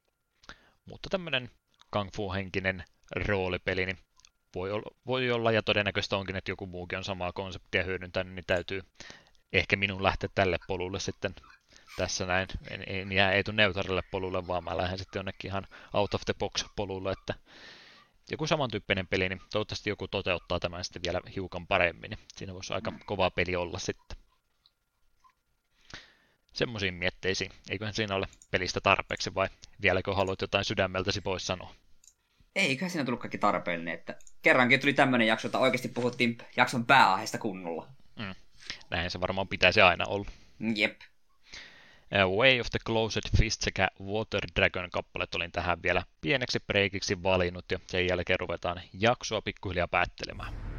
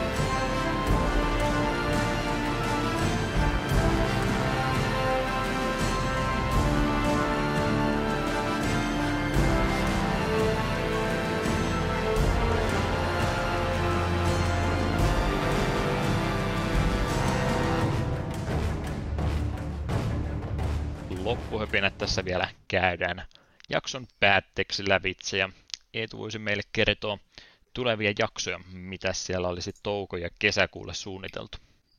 Mm, joo, 12.5. meillä olisi Ninja Cop, sitten 26.5. Deadly Premonition, mielenkiinnolla odotan. 9.6. Ikari Warriors Arcade-versio ja uusin lisäys listalle 23.6 äh, Mega Drivein tuo, tuo strategia roolipeli. Ja fun fact, kun minä rupesin tätä podcastia varten, se on pari vuotta sitten kirjoittamaan ylös pelejä, mitä haluaisin käsitellä, niin tämän minä kirjoitin ensimmäisenä ylös, ja nyt se vihdoinkin tulee. Nimittäin Shining Force 1. Olen kakkosen aikoinaan pelannut, ja siihen minulla liittyy, liittyy paljon tarinoita, ja tiedän ainakin yhden ihmisen, joka on hyvin innoissaan, että tulemme tuosta ykkösestä myös puhumaan. Kyseinen henkilö minulle aikoinaan sanoi, että hyppää suoraan kakkoseen, että siihen on siloteltu vähän ykkösen ongelmia, ja kovasti kakkosta tykkäsin, en koskaan tuota ykköstä sitten pelannutkaan, niin ehkä se on korkea, että me vihdoinkin senkin sitten koen. Vaikka et ollutkaan kuunnellut ennen nauhoituksia tuota maailmankartta extra jaksoa, niin jotenkin osasit arvata, että mä olin siinä vähän valitellut, että ei oltu Mega Driven kappaleita hirveästi valittu, niin sehän oli sinänsä ratkaiseva tekijä, että sä olet kuulla siitä maailmankarttamusiikin. Mulla oli tämmönen intuitio, että tämä peli pitää ottaa seuraavaksi. Mm. Yhteydenotto kanavat takapelkky.wordpress.com takapelkky.gmail.com myöskin ilman yyn pisteitä, jos haluat sen perille asti viestisi laittaa. Facebook, Twitteri on somekanavat sekä Discord-kanavakin meillä on olemassa. Linkki siihen aika monesta paikkaa löytyy ja se pitäisi ikilinkki olla, että ei, ei pitäisi olla vanhentunut. Jos on, niin viestiä please. Eikä ne mun mielestä vanhene missään vaiheessa. Ei niiden pitäisi. Mistä se Eetu löytyy? Minä löydyn Klaus Nymerkin takaa vähän kaikkialta. Twitterissä tö eteen. Ja kerropa Juha, missä hengailet? YouTube, Twitch ja Twitteri, joista mistään kolmasta ei varmaan mua kiinnissa. Mutta on ne, on ne olemassa. Ja Teokin on nimimerkki. Jeps, jeps. Siinä semmonen kolmen tunnin jakso taas kevyesti. Jotenkin näissä meinaa aina välillä tällainen käydä. Silloin kun siihen vähiten valmistautuu, niin ne on kolme tuntisia. Jep. No toisaalta myös osasin tätä vähän odottaa, koska tällainen peli kuitenkin sitä paljon puhuttavaa. On hiukan eri asia puhua Jade Empireista kolme tuntia, kun vaikka jostain Mercenary Forcesista. Hmm. Olisi siitäkin ehkä voinut, mutta sä et vaan halunnut yrittää tarpeeksi. Emme tiedä, ansaitsiko se peli sen enempää miltä huomiota. Hmm. Ruvetaanko nyt tässä nyt solvaamaan toisemme vielä jakson lopuksi vai m- miten sä yrität tämän jakson päättää oikein? Haluatko sä mieluummin yrittää jotain saate sanoa jotain muuta? No, mie tyydyn nyt vaan ihan törkeästi mainostamaan. Menkää ja ostakaa Trials of Mana. Minä käsken.